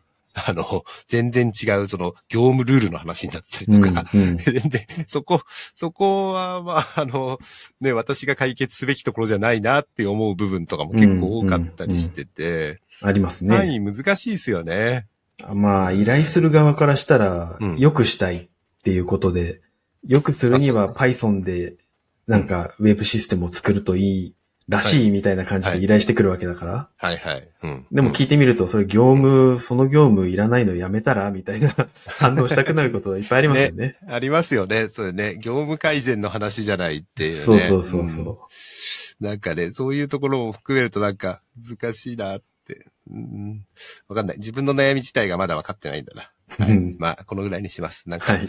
なんかね、結構いろんなところで、うん、ドメイン知識とかいろんな話をしながら、お互いになんか高め合えるようにえっといろいろ話せるといいんだろうなとは思ってるんですよね。うんお。互い知ってることがちょっと、ちょっとずつ、まあもちろんそのいろんな話をしてると言って被ってるはずなんだけど、うんうん。うん、まあそれがうまくあの融合できるか、まあうん全然、なんでバラバラになっちゃうかって、その時のによって変わると思うんですよね。うん。えっ、と、まあそれ、それこそ、まあこっちが業務知識の方に歩み寄ってあげないで、うんいやいや、それ Python でやれるようになってから来てくださいって言ったら、まあお終わりじゃないですか。そうですね。別に、まあそれでもいいんで、仕事としてはいいと思うんだけど、うん。別には仕事、仕事なので別にそれで、あの、それは本当にまだ Python でやるべきところはないんで、うんあ。の、Python できるようになったら来てくださいって言ってしまえばいいけど、まあもうちょっとそこに歩み寄ってあげたりとかして、向こうも多少 Python のこと知ってる、うん。こっちも少し業務のその辺のことも少し知ってれば、なんか噛み合う場合もあるのかなってそうですね。思ったりはしますね。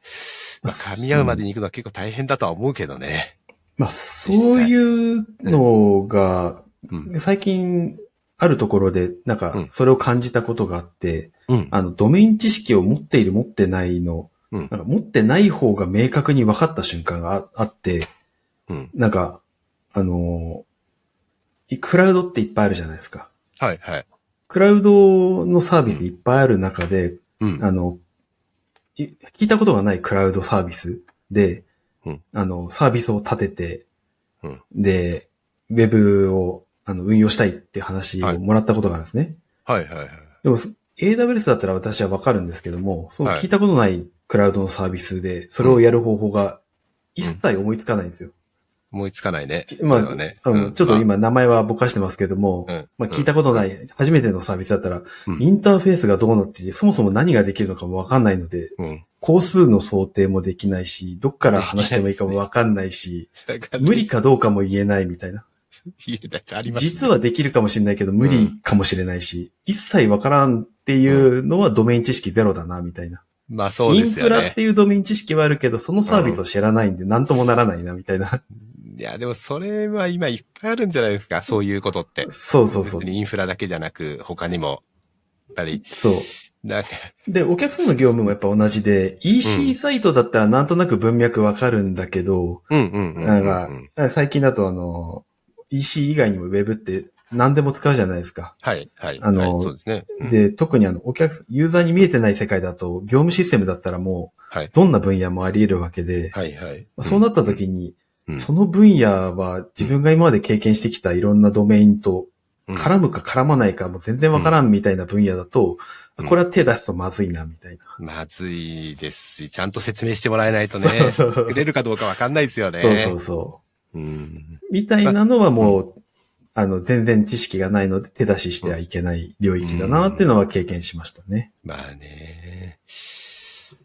そうですよね。まあ私はまあ、せめて教育系は結構よくやってるので、うん。教育系とかって言われると、うんあこれとこれが必要なんだろうな、みたいのはうんう、んうんうんうん。実際にわかるし、まあ私自身もまあ、うーんと、教団立ったりもしてるから、その時にこういう苦労あるよな、みたいうな。まん。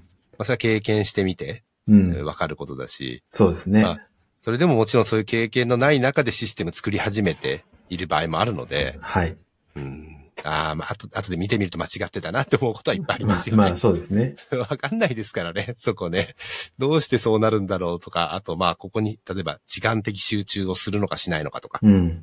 特にウェブでやってるとすごいうん難しいじゃないですか。時間的集中してアクセス型になって、うん落ちちゃうとかうん落ちないとか。じゃあそのためにインフラすごい持っとくのかみたいなそうですね。こととかってわかんないですからね。うん。ね、開けて、蓋を開けてみないとわかんないことはいっぱいあるなと思いつつ。うん。はい。まなんかあ、全く同じ分野だったら、一度やってればできるって言えると思うんで、これは寺田さんが言ってるうんう、んあの、ドメイン知識を持っているになると思うんですけども、うんうんうんうんなんか、聞いてるとなんとなく用語がちょっと違うぐらいで、うん知ってる分野と近いぞみたいなのうん、もう、まあ、専門家うんとは言えないかもしれないですけども、扱える範囲なのかなとは思うんですよね。うんまあ話を聞いてみないと、しっかり聞かないといけない分野ではありますけどね。まあそうですよね。まあね、 その、まあさっきのクラウドの話じゃないですけど、クラウド一つ、なんかパブリッククラウド一つ取っても、たくさんのサービスがあるし、うん。それ、そのサービスごと、その、プロバイダーごとにやれることが少しずつ違ったり、同じだったり少し違ったりとうか、んそうであするね。から、わかんないですよね、それはね。そうですね。私もまあ AWS と GCP なら多少やるけど、まあ GCP の深いところどこまで知ってるかって言われると、うん。うーん、うん、AWS だったら結構これ簡単にこれできるけど、GCP だとどうなんだろうみたいな、そうですありね。ますよね。やっぱりね。うん。で、そこにお客さんから Azure でお願いしますって言われると、 Azure でお願いしますおっとみたいな。 で、あと、まあ、他にもありますからね。うんサービスはね、たくさんね。そうそまあ、それこそ、まあ そのサービス選定の話じゃない、あの、ライブラリー選定の話じゃないですけど、クラウド選定も、まあ、難しいなって。うんまあ、あまあ、AWS ならまだ、ある、ある程度わかるんで、まあ、そっちに行っちゃうとは思うんですけど。そうですね。わざわざそこで別の新しいものにチャレンジする必要性がないですからね。必要性ないですね。まあでも私最近ちょっとビッグクエリーやってて、はいはい。ビッグ、まあ AWS でもレッドシフトだっけはい、ありますね近いものはあると思うんですすけど、なんかビッグクエリーを少しちょっと挑戦しててですね、はい。うん。なかなか面白いですね、あれはあれで、うねんうんやったことありますビッグクいエリーやっ、て。私はビッグクエリーも、あの GCP も全然なので、 GCP もないですけど、はい。私 Firebase を使っている、はいはいあの案件があってですね、はい。 Firebase、Firestore を使ってるんですけど、まあそうすると GCP 内の話になるので、うん。うん、まあビッグクエリーとの相性が良かったりとか、うん。まあそういうのがあって、えーっと、ビッグクエリー系を少しちょっと触り始めてるんですけど、はい。 まあ意味わかんない感じでいいですね。えどういうことです なんかかで、で、データを置いとくのが安いんですよね。ああ、なるほど。はいはい。うんまあのあ、それ系はそうですね。はい。蓄積はあの安いです。蓄積安いんで、うとりあえず、まあログデータみたいなものとか、はいまはい。あ、えーっと、ログじゃなくても、その、トランザクション的なものうん。のデータをとりあえず置いといて、急がないなら、急ぐっていうのはその RDB のように、えーっと、すぐ見たい。えっと、すぐに必要じゃないものであれば、ね、集計したいものとか、はい1日1回でいいようなものだったら、RDB に置かないでビッグクエリーにうまく流しておけば、うん。集計とか楽なのかななんて、ちょっと今思ってますね。うん。 RDB どうしてもコスト高いので、そうですね。特にデータ大きくなって、動かし続けなきゃいけないとなると、うんそれなりにいいコストで、その瞬間のパフォーマンスのためだけにある一定のお大きさ、メモリーとか CPU 使ってっていうものを立ち上げっぱなしにしなきゃいけそなういそうそうそうそう。コストはそれなり高いじゃないですか。インデックスも大変だし。そういうねそう大変だし。で、まあそういうのをうまくそのビッグクエリー側に逃がせれば、うん。うんなんか楽なのかな、楽というかまあそのコストダウンにもなるしう、んやりたいことがすぐに逆にできるようになるかなってうん。うん。思ったりしてて、なんかすごい重たいクエリー、動いてる RDB にかけたくないし、 そうですね。ですよね、やっぱりね。なんで、そういうのも気にせずビッグクエリーに、まあもちろん時間はかかるかも、時間ってのは数秒かかるかもしれないけど、はい。まあ問い合わせして数秒待てるようなものってのはたくさんあるんで、そうですね。便利だなと思って。ビッグクエリはちょっと触ったことないですけど、レッドシフトとかだと、は SQL、あの、MySQL で、は1ミリセックとか2ミリセックで返ってくるようなクエリに1秒かかったりしますからね。まあ1秒からしますよね、そうですよね。最初が重いんですよね。うん、重いですね。あれは、そりゃ、そりゃそうでしょって。 そうそういう、だってね、まあ、そりゃしょ違いますからね。うんはいや、もう目的やってることがね違いますからね。うん。いや、ビッグクエリー系は、レッドシフトは私は全然触ったことないんですけど、ビッグクエリー系でやってるのが、結局、パンダス力になってて、今、私は。おお。ビッグクエリーである程度大きめに取っといて、パンダスでいろいろやってますね。ああ、なるほどね。なんか、その、あはいる程度はいのはいデータは取っといて、うん。で、まあ、メモリに入るぐらいのデータになる。まあ、そんなに、メモリに入るって別にギガ単位じゃなくて、そのメガ単位のうん話になるじゃないですか。うんある程度の一定のデータだと。はい。で、それをパンダスでいろいろ加工してっていうのを今ちょっとやってて、ええ。まあ、私がね、もともとそんなに SQL でガリガリ書くのそんな得意じゃないので、はい。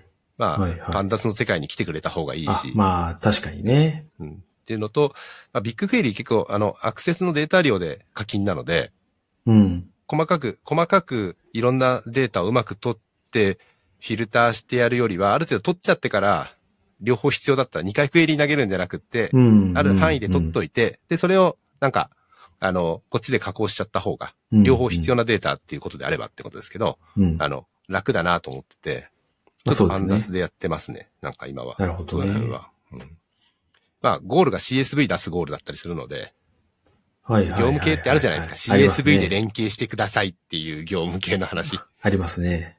で、それを CSV モジュールでやるのもなんだなと思って。うんうんうん。で、なんかパンダス、パンダスの方にしちゃいましたね、今回は。なるほど。パンダスでやれば 2- 2CSV ってやれば出てくれる んで、そ うですね。あの自分で決めれればね、そのデータフレームちゃんときはいはいはい整えられれば 2CSV で、あの、ある一定の量、一定のものができるから、ああ、するのが楽かななんて思って今、ちょうどやってるところなんですけど、なるほどね。やり始めると面白いですね、この辺は。そうですね。データ、まあ、ビッグクエリっていうかビッグデータ系っていうんですかね。うん。うん。は、なんか、勉強していくと結構、まあ、いろんな細かいとこを知らなきゃいけないのは当然なんですけども、うん。なんか、全然、ウェブアプリを開発してた世界と違うはい。世界があるみたいなはい。はい感じで面白いですよね。面白いですね。全然違う世界。うん全然ってことはないけど、違う世界うん。だなって思ってますね。はい。まあそんな感じのことやってるんですけど、そうか、清水川さん、そういえば最近どうなんですか生活はい。とかってなんか変わったんですかコロナ禍で。スタイル的には。あーそんなに朝早くなったですね。あ、それは子供ができたからっていうのは大きな要因なんですけど、コロナ禍に入る前って結構、まあ、通勤当然してたんで、はいはいはい。いろな。んな通勤めんどくさいな、暑いなとか言いながらやうんやってたわけですけども、んなくなるとあの、結構あの、刺激がなさすぎては大い。変っていうのを経験しましたね。やっぱそうなんだ。そういうのあったんだ。でうんまあ、なんか、街中の広告、無駄な広告とか、うん毎日変わっていく、そういうものとか見てるのって結構、うん。なんか刺激というか、うん。うんあの、気。分転換になってるみたいなのに気づいて、うん。で、まあ、もともとコロナ前はもうリモートずっとやっていたいぐらいの感じでいたんですけども、うんコロナなって、一回落ち着いた時期のあたりで通勤を再開して、おおそうなんだ。あんまりもうみんな、ビプラドのみんなはあんまり通勤しないんですけども、うん私はできるだけ通勤しようって思ってうん会社に行くようにしたりはい。ってやってたんですけど、またちょっとあの、なんオミクロンのあたりはいで、はいはいはい。今会社行けない状態なのでうん行ってないんですけども、うんまあ、そんな感じで、まあ、結構その日々散歩なり、外に歩いて目に刺激を入れるって大事だったんだなって思ったりはしてましたね。そうね。私もまあリモートいいんですけど、やっぱり、うん、つまんない部分も多いんでう。ん。うん、まあなんか、何曜日だっけぐらいの勢いで、なんか日々変わらない繰り返しになっちゃうのがまずいんですね、あれ。日々変わらないですよね。 変わらない、変わらなすぎる。私もそうなんですよね。うんあとまあ、やっぱり新しい出会いとかは減ってると思うし、うん仕事のつながりにしても、うん。えっ、と、コミュニティのつながりにしても、うやっん。ぱりまあ今まであるもので何とかしてる感じはするので。あそうそうそう。あうの、ん資産を、資産で食いつないでる感がすごくて、う。うん。うん。これまずいなって感じましたね。まずい感じしますよね、うやんっぱりね。うん。あとなんかやっぱりいろんなことに億劫になってしまっうて、んおうあの、例えばちょっとした買い物に行くとかでも、うん通勤してれば、ちょっと帰りにヨドバシ寄ろうとか、はいはいはいはい、あちょっと実機見たいから、こっちの、うんうんあの、うん山山田電機には展示があるらしいぞとか、ビッグカメラにあるらしいぞみたいにあれば、うんうんちょっと足を伸ばしていくとかやるわけじゃないですか。うんうんうんうん。でそれがない中で、ちょっと新機種が出たらしいぞって言うと、ウェブで見るしかな くて、わざわざ見に行くのもちょっとだるいし、うん、みたいな確か、になんか、すごい行動が億劫になっちゃって、 確かにね。これ、このまま延長していったら、隣のコンビニ行くのも行かなくなるぞ、みたいな感じを思いましたそうね。か。確かにそうかもね。やっぱり変わっちゃうよね、いろいろね。うんまあ、ね、もともとね、リモートの方がいい。私はリモート無理だなと思ってた派だったのがリモートできるようになって嬉しいんですけど、んまんあ、清水川さん結構リモートで仕事してるなんてのは聞いてたんで、うん。まあね、通勤がないのは楽なのは、あの、その通りだし、そうですね。うん。あの、多少、なんていうんでしょうね、時間の余裕もできるし。うん、時間の余裕はできる。たうだ、ん。あの、通勤中やってた読書をやらなくなりましたね。やっぱりそうなんだ。やらない。だって、読書ってうん、通勤中に10分なり15分なりうん、隔絶されてるじゃないですか。うん、うん。その中で、あの、スマートフォン見るよりだったら読書しようみたいな感じで本持ち歩いて、うんそれが習慣になってるじゃないですか。うん、うん。私もでそうでしたも。、自分の家でなんかやることないなって時に、うん本を持ってこないんですよね。でもないでぜすか。ね。そこで読まないんですよ。そう、家でね、本読めてる人すげえなと思うんですよね。うん、もうこれ習慣の問題かもしれないですけども、なんか、思わずツイッターとか見ちゃって30分過ぎてるとか、この30分本読んどきゃよかったなとか、ねあるわけですよ。思う思うね。まあ、そういう意味では、あの、まあ私も、あの、やっぱ本なかなか読めてないんで、独学プログラマーもぜひ読みたいと思ってたんで、あ、独学、あさえーコンピューターサイエンティスト。はい。ティスト読みたいと思ってたんで、レビューに参加すると読みますね。ああ、そうです ね。あの、追われるように、あのちゃんと読みますね。あの一ついいことかなって思ってるんですよね。そうですね。うん。レビューをするっていう、まあ、コンピューターに向かって読んでますけど、うん。まあそれでもね、あの、知識としては同じようにちゃんと読めてると思うんで、そうですね。そこはいいなと思うんですけどね。そっかね。じゃあもう一個清水川さん質問したいことなんですけど、えーっと、まあ、仕事をすることって、まあ、我々のね、この、えーっと、コンえーっと、プログラミング、プログラマーとかの仕事をするときって、はい。技術を売るっていうことなのかななんて思ったりするわけですね。はい。で、やっぱりそう求められてると思うし、そう求めると思うんですよ。やっぱりその自分の技術を使って、うん。えーっと、何かを作るとか、うん。今まで知ってるものを作っ使って何かをやる。でもまあ、その学びっていうのも必要じゃないですか。はい新しいものを学んでいくとか。はい。まあ、その学びって同時に得られるのかなっていう疑問が最近ちょっと思っててですね。はい。で水川さんも結構指示をしたり指導したりする立場にもあると思うんだけど、うん。どうしてもその担当者にお願いするときって、うーんと、まあできる範囲、またできる範囲をプラスちょっとプラスアルファぐらいしたところで、うん。まあ、仕事って割り振られてるし、割り振ると思うんですよね、多くのは場合。い。はい。全くそういうのの分かんないっていうところから、じ ゃあこれ、来月までによろしくとは言えないわけじゃないですか、仕事だと。。はい。で、その時に学び、まあ、新しいものに挑戦して学びっていうのを、どうやって得ていくんだろうっていうのがね、なんかそ、れは難しい、えっと、清水川さん自身はどうだったかっていう話でいいと思うんだけど、まあ、そのあ、そこが、そこが、まさに難しくて、うん、私はあの、やりたいことがあってプログラミングを覚えたたちなので、はいはいはい。あ、の、仕事をする中で必要なことを学ぶ必要があれば、あ、これ、れちょっと自分の、自分の時間で勉強しとこうみたいな感じで、あー自分の時間で勉強しちゃうんですね。ああ、知りたくなってね。そうそうそうう。んうん当然あの、業務の時間で調査する時間が取れれば、それはそれでやるんですけども、うん。まあ、それだけだと上辺にとどまっちゃうので、もっと詳しく知りたかったら、じゃあどういうことみたいなことを考えるために自分で勉強するわけですよ。うんそれが普通だったし、うん、あの、それここそ高校の時プログラムでゲーム作ろうなんて言ってると、うん教えてくれるのを待ってったって身につかないし、なんまあそそうですねもそも教えてもらえないし、そ、うんうんうん、じゃあ自分でやりたいことのために自分で勉強するのは普通みたいなとこから始まってるそうか人にとって、は、そうかそうやって学ぶのは普通でしょみたいな話になるんですけども、そうでない人にとって、じゃあ、だって会社で教えてくれないじゃんって言われると、うんうん。うそれは会社で教えてもらうことなのか、いや、でも自分で勉強することでもないかみたいな。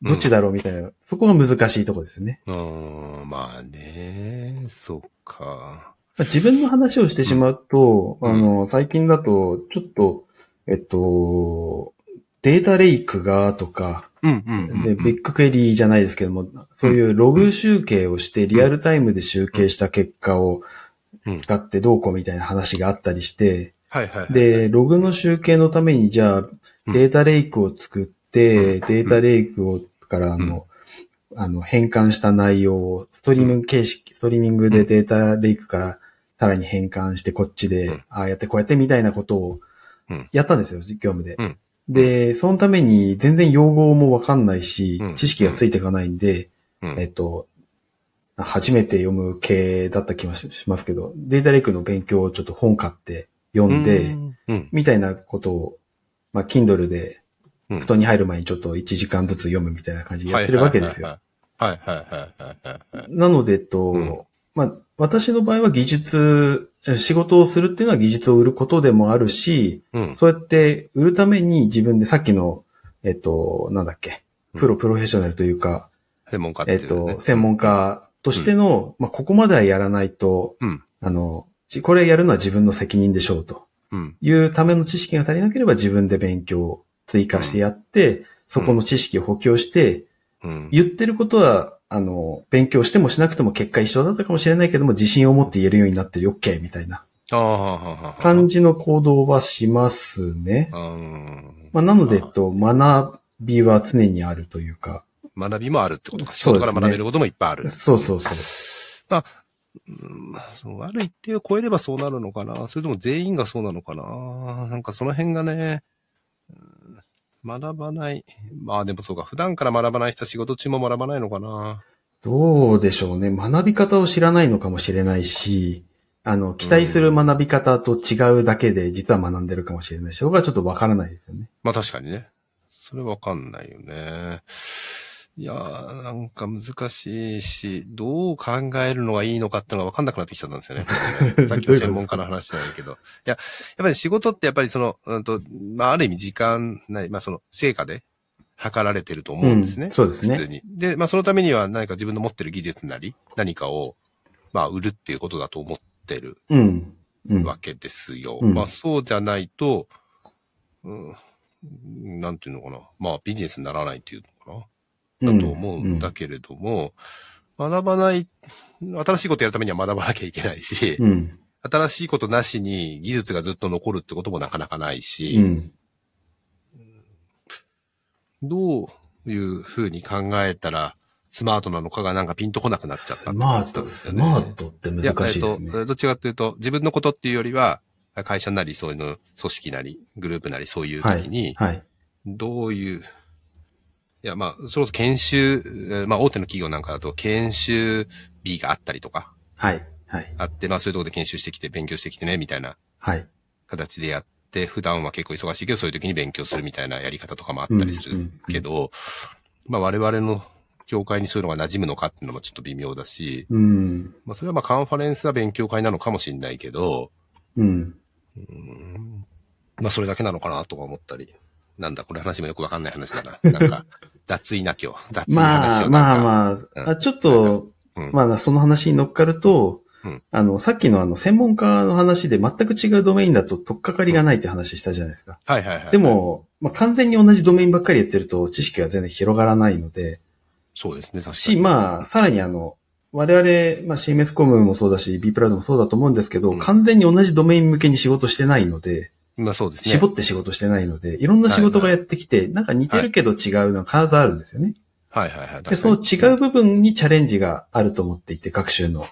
うで、かそこを身につけましょう。じゃあ、例えば、あの、今回は、こういう技術があってね、こういうドメイン知識がいるね、みたいなところをそのタイミングで身につけていかないと、け知識の幅は全然広がっていかないし、うん。あの、新しい知識レイヤーになんか、古い知識レイヤーって、あの、後で役立ちはするけども、古いものって、どんどん入れ替わっていくじゃないですか。新しい技術で。うんうんそういったところの入れ替わりもなくなってしまうので、うん。まあ、どんどんどんどんそういう入れ替わりを促進するためにちょっと違う領域に手を出して、そこは勉強する。勉強するために自力だけで足りなかったら、まあ会社として勉強するきっかけ。一回はちょっと全体で勉強会みたいなのを開いて、うん。教えてくれる人を招待するでも何でもいいんですけども、うん。まあきっかけを作ってうん、きっかけ作ったら動き出せるよねっていうところまでいったら、まあ、あとは各自みたいな、各自で頑張りましょうみたいなやり方もあると思うんですけど、うん、まあ、そうやってどんどん技術をアップデートしていくうんっていうのをやらないと、うん、我々の仕事ってすぐになんか行き詰まっちゃうというか、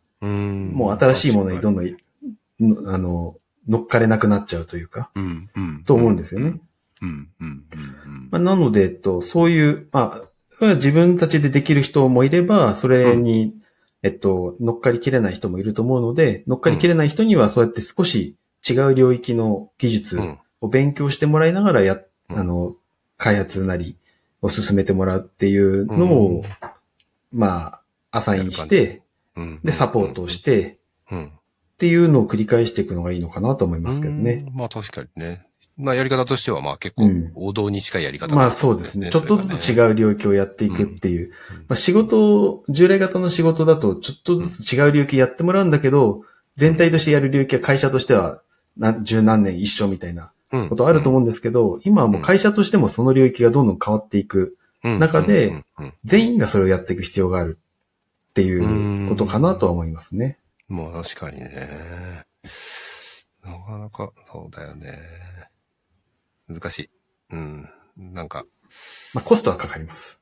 コストがコかスかる。トはかかる。うん。あの、見てあげなきゃいけないし、うん。自分が見てあげる側だとしても、自分自身も新技術だったら自信を持って教えられないし。だよね、それはね。うん。でも逆にチャンスで、教えるために勉強するしかないの で、教えるってすごい勉強になるんですよ。そりゃそうだね。教えるときは勉強になるよね。そうそりゃそうだね。そうか。まあね。はい。まあまあ、難しい。えーでも、なんとなく。うんまあだからそのためのね、やっぱり本なり、その、す YouTube なりとか、うんラジオなりとかなんかで、そういう新しい刺激受けつつ、あ、こういうの勉強してみようかな、みたいなことをやっていくっていう感じなのかな。そうです自ね分。自身はね。まあ私もね、新しいことやるのは比較的好きなんで、どれだけ長続きするかわかんない で、そう私は未だにゴルフにずっとハマってるんで、あ、いいですね。はいもうなんかゴルフハマりは1年半ぐらい続いてますね。体を動かす趣味があるっていうのは大事ですよ。ああ、そうですね。でも、散歩しなくなっちゃいました、でも。あ、そうなんですかうん、なんか一時期な、あの、昼とかにはい。散歩してはいたんですけど、この半年以上散歩してないと思いますね。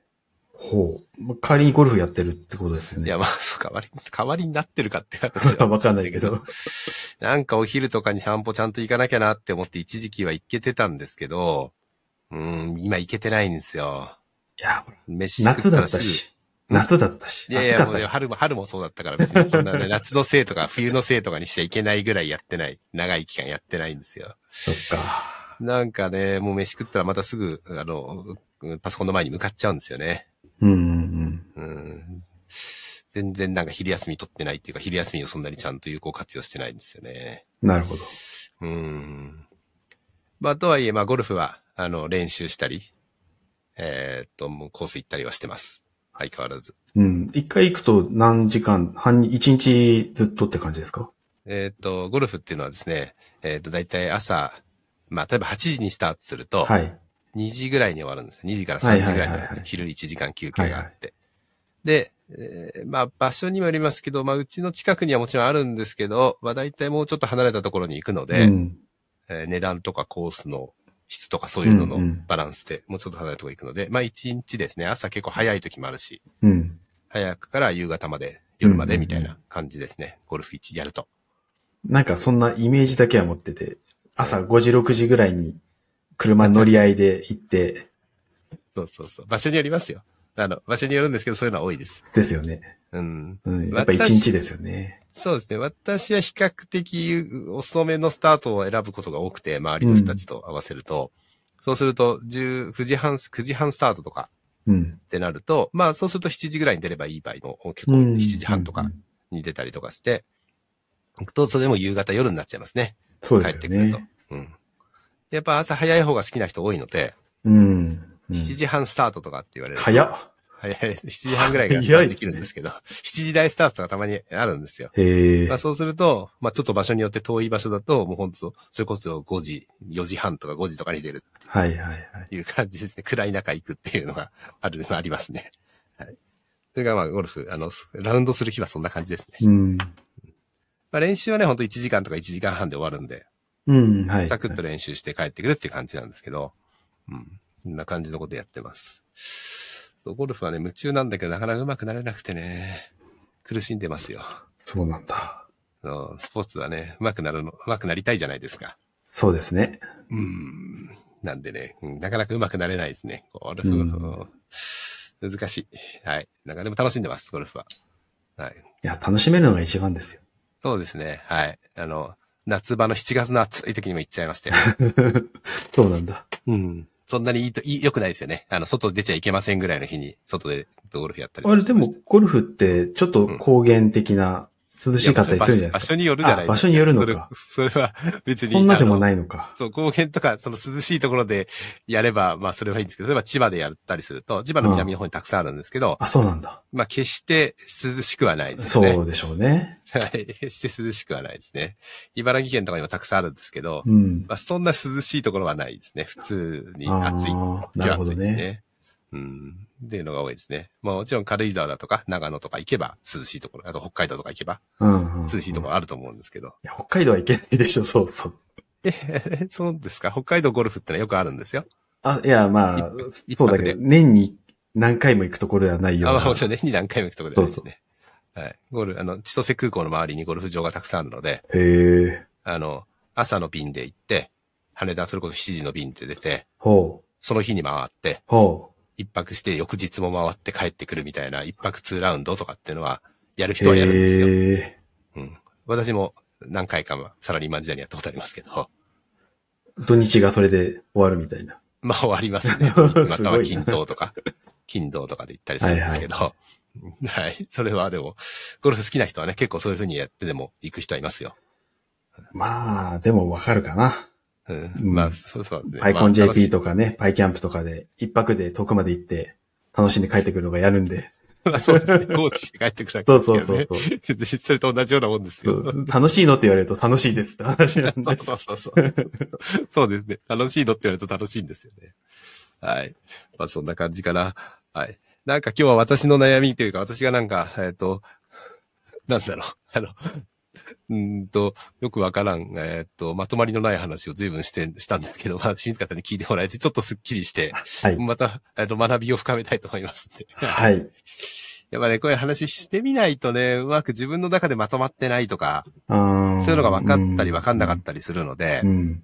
うんまあ、ちゃんと話しな、話さないとダメだなとは思ってますね。そう自です分ね。の中だけで悶々としてても、うん、その次に進まないことのが多いので、なるほどね。まあ今日話してみて、ままあそうですねとまってねえなっていうのはよくわかったんで、 自分の中で。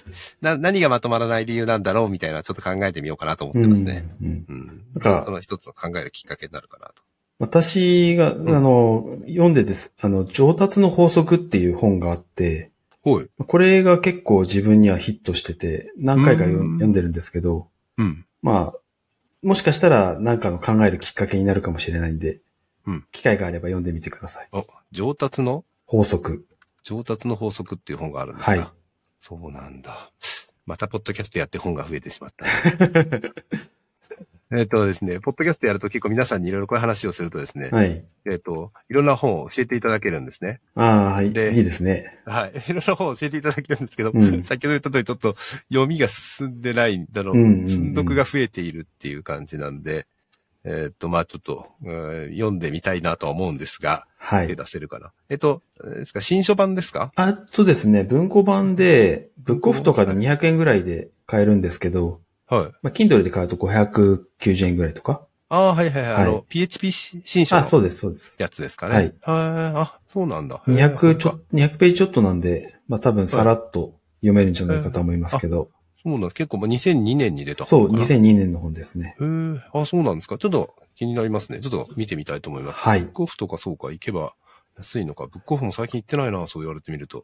ブックオフはあの、あれですよ、はいオンライン、ブックオフオンラインで、えっと、うん買って、近くのブックオフの店舗に、うんで受け取るってやると送料かからないんで、そんなのできるんだ。そうそう。なので自分時々200円の本とか、ブックオフオンラインで探して買っはて、近くのとこに届けてもらって取りはに行いってはいます、はいはい。あ、そんなことできるんだ。はい。知らなかった。ええ。便利やってみようかな。便利そう。便利えーオンラインに在庫が載ってるってことですあ、かありまますあります。す。へえ、あ知らなかった。全然。あリアル店舗にはね、私もたまに行ってたんですけど。うん。へえ、今度ちょっと見てみようかな。うん多。分アマゾンとかでも中古を買えば似たような金額で買えるんでしょうけど、うん。まあできるだけこう、ブックオフの方使うみたいな感じでうーん。やったりしてますね。へえ、そうなんだ。例えば、全然ちょっと話変わって最後の話したい、はい最後っていうか、 最後なのかどうかあれだけど。え、清水川さん結構このラジオ聞いていただいてたと思うんですけど、どうですかなんか聞いていただけてる感じなんですか まあまもうあ、まあ最近も聞いてて、ちょっとあ最り近がとう、ござあいますの、聞いてるツイートをしてない時もあるんですけど、ははいい、はいまあまあ聞いてます。ありがとうございます。あの、最は近寺田さんも言ってたけど、あの、月2回やるペースに戻したみたいなことを言ってたじゃないですか。はい。で、それでペースが上がってるのに、聞く方が間に合ってなくてですあそうね。 7月4回かな、多分。はい。やってて、週1ぐらいやってたんですよ、一あ時期。すごいね。4回す。ごい、なんか、7月、6月、7月ぐらいからなんかペースが上がって、はい。でえっと、そうなんですよ。7月多分3回やった ?4 回やった ?4 回やってますね。毎週やってます全部は聞けてないな。 いや、それ全部はも聞けてな最い。近長くなってきちゃって、1, 時間、1時間半はだいたい超えちゃったりして、あと2時間とかになることもあって、ちょっと長すぎるんですよね。まあ、確かに。ちょっとね、どうなのかなと思うんですけど。で、清水川さん何で聞いてるんでしたっけ私は、えっ少なかったなそうですと、あれ、えっと、 Spotify あ、スポティファイですね。あ、スポティファはイ。い。あ普の、段から私音が楽聞もく、スポティファイ。いや、はい音楽全然聞いてなくて、ポッドキャスト、あテラダ、テラピョンチャンネル専用アプリです。 そうなんだ。えそれ恥ずかしいな。ありがとうございいや、まあす。のええー、そういうの聞くタイミングが自分の場合、車の中で、あ車のは中いはいはいうんの、最近あの、ナビが、なんなんだっけ、はい名前忘れてた。まあスマートフォンとつながる、あ、はい。カープレイとかそういうやつですよね。そうです、あそのうです。はアいンはいドロイドオートなんですけど、はいはいはいアンドロイド。それでやる。るとアプリごとに、アプリの中にいっぱいあると選びづらいので、目的ごとにアプリ分けて使ってるっていうのがあって、すげえな。それはすごいな。 そう。スポティフそうでァイすがテラピオンチャンネル専用で、み たいな。すごい。 すごいな。アプリごとにそうしちゃうんだ。あほら、あの、子供向けの音楽が入ってるやつと、自分の音楽うんと、全部混ざると、切り替えるのが大変なんで。ああ、確かにおすすめとかがね、そ変わっちゃいますもんね。う。よし、子供が寝たぞ、今だって言って、えっと、って運転しながらこう操作するわけですよ。はいはいはい。その時。に、同じアプリの中だとちょっとうんたどり着くの大変なんで、うんア。プリ切り替えたらすぐ続きから聞ける 方が、そういう感じなんだ。はい。 Spotify なんですね、やっぱりね。まあ、なんか、なんかでね、そういうサブスクリプションしていただければ、はい。そうですね。はい。なんで、はい、ありがとうございます。そういう感じか。皆さんね、どういう感じで聞いてる、何で聞いてるのかなってのはちょっと気になったりはしててですね。えっ、と、まあ、いつも、えっ、と、せん前回も言ったんですけど、ちょっと、えっ、と、感想とか、ツイッターとか、えっ、と、何かでもらえると嬉しいなと思いつつ、なかなかね、あの、そんな聞いてる人も少ないのかもしれませんけ ど、もらえてないので、はい。期待しておりますんで。はよろい。しお願しますできるだけ書くようにします。ありがとうございます。はい。いや、タイミングがね、聞いてるタイミングと書くタイミングがどうしても運転中書けないから、あーずれちゃっそうかそうかそうかそうてか、タイミング逃がすと忘れちゃうんですよね。あ、確かに忘れちゃいますね、それはね。 うんまあ、あの、できる時で大丈夫なはので、い。すいません、ありがとうございます。はい。何か告知的なことありますか告知ですか本が出たぐらいだね。そうですね。本が出まし。た。うん。ぜひ、みんな読んでねって感じですかね。うんうんうん。って感じですかね。はいわかりました。はいありがとうございます。でちなみに10月のパイコン JP は参加だよね。はい。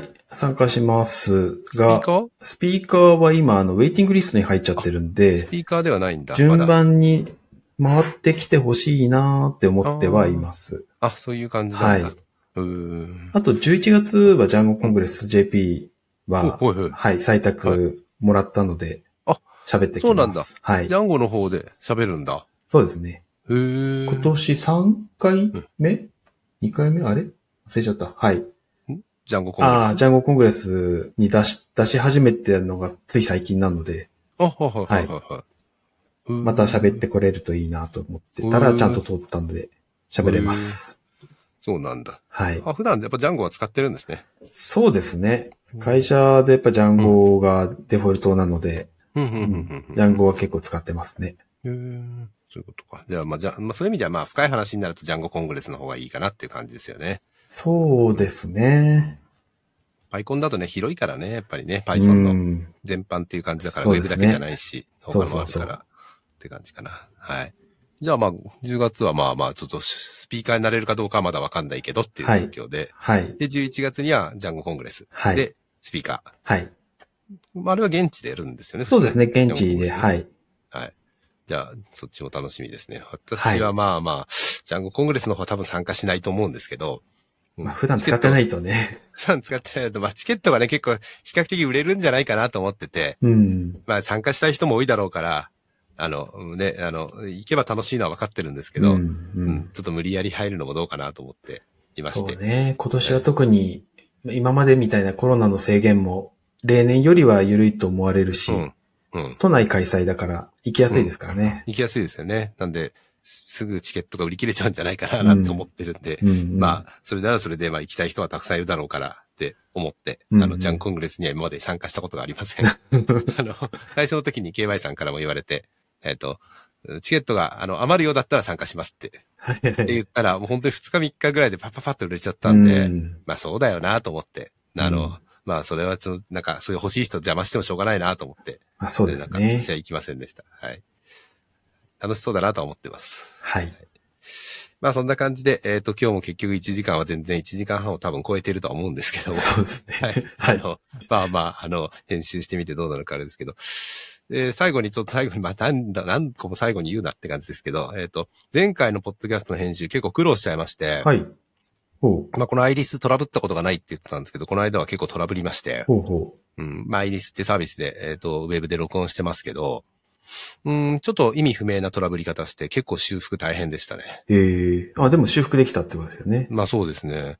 ちょっとなんか、ノイズが乗っかっちゃってですね、この音声に。はい、はい。あの、喋ってる音声にすごいノイズが乗ってて、で、一回繋ぎ直しをしてもらったんですね。二宝さんに。はい。相手方に。はい。で、結局まあそのノイズは途中からまた発生しちゃったんですけど、うん、うん。えっと、ミックス。スしたのやつにはノイズやっぱり乗っかってて、うん。ノイズはその、この瞬間だけのノイズではなく、ちゃんとノイズは何かしらで乗っか、どっかで乗っかってたんですけど、うん、うん。元のえーやつにはノイズが乗っかってなくてすごい良かったなと思ったんですけど、途中で切った、切って、えーもう一回繋ぎ直してもらったらですね、はい。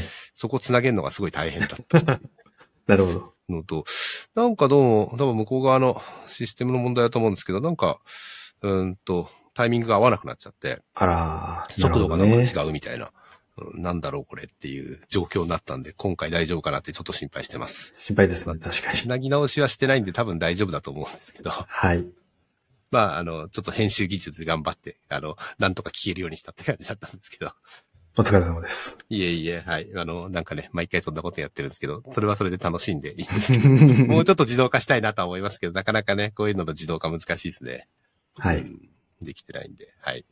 そんな感じで、えーまあまあ、それなりに結構いい時間だったんで、 えっ、と、い言いたいこと、なんか喋りたいこといっぱいあって、どんどんどんどん長くなっちゃうんですけど、私が喋ってると。はいはい。まあ、この辺にしましょはうか。い。はい。はい。ということで、えっ、と、第65回目のポッドキャストをお届けしました。えっ、と、今日は、えっ、と、最近というか、この後発売される、独学コンピューターサイエンティストという本。これは日経 BP さんだっけ、はい。そう日です経ね BP さんから出る本の話として、清水川さんに、えっ、と、来ていただきました。清水川さん、今回もありがとうございました。ありがとうございます。あはい。では、それでは、えっ、と、また、えー楽しみにしてください。ありがとうございました。りがとうございます。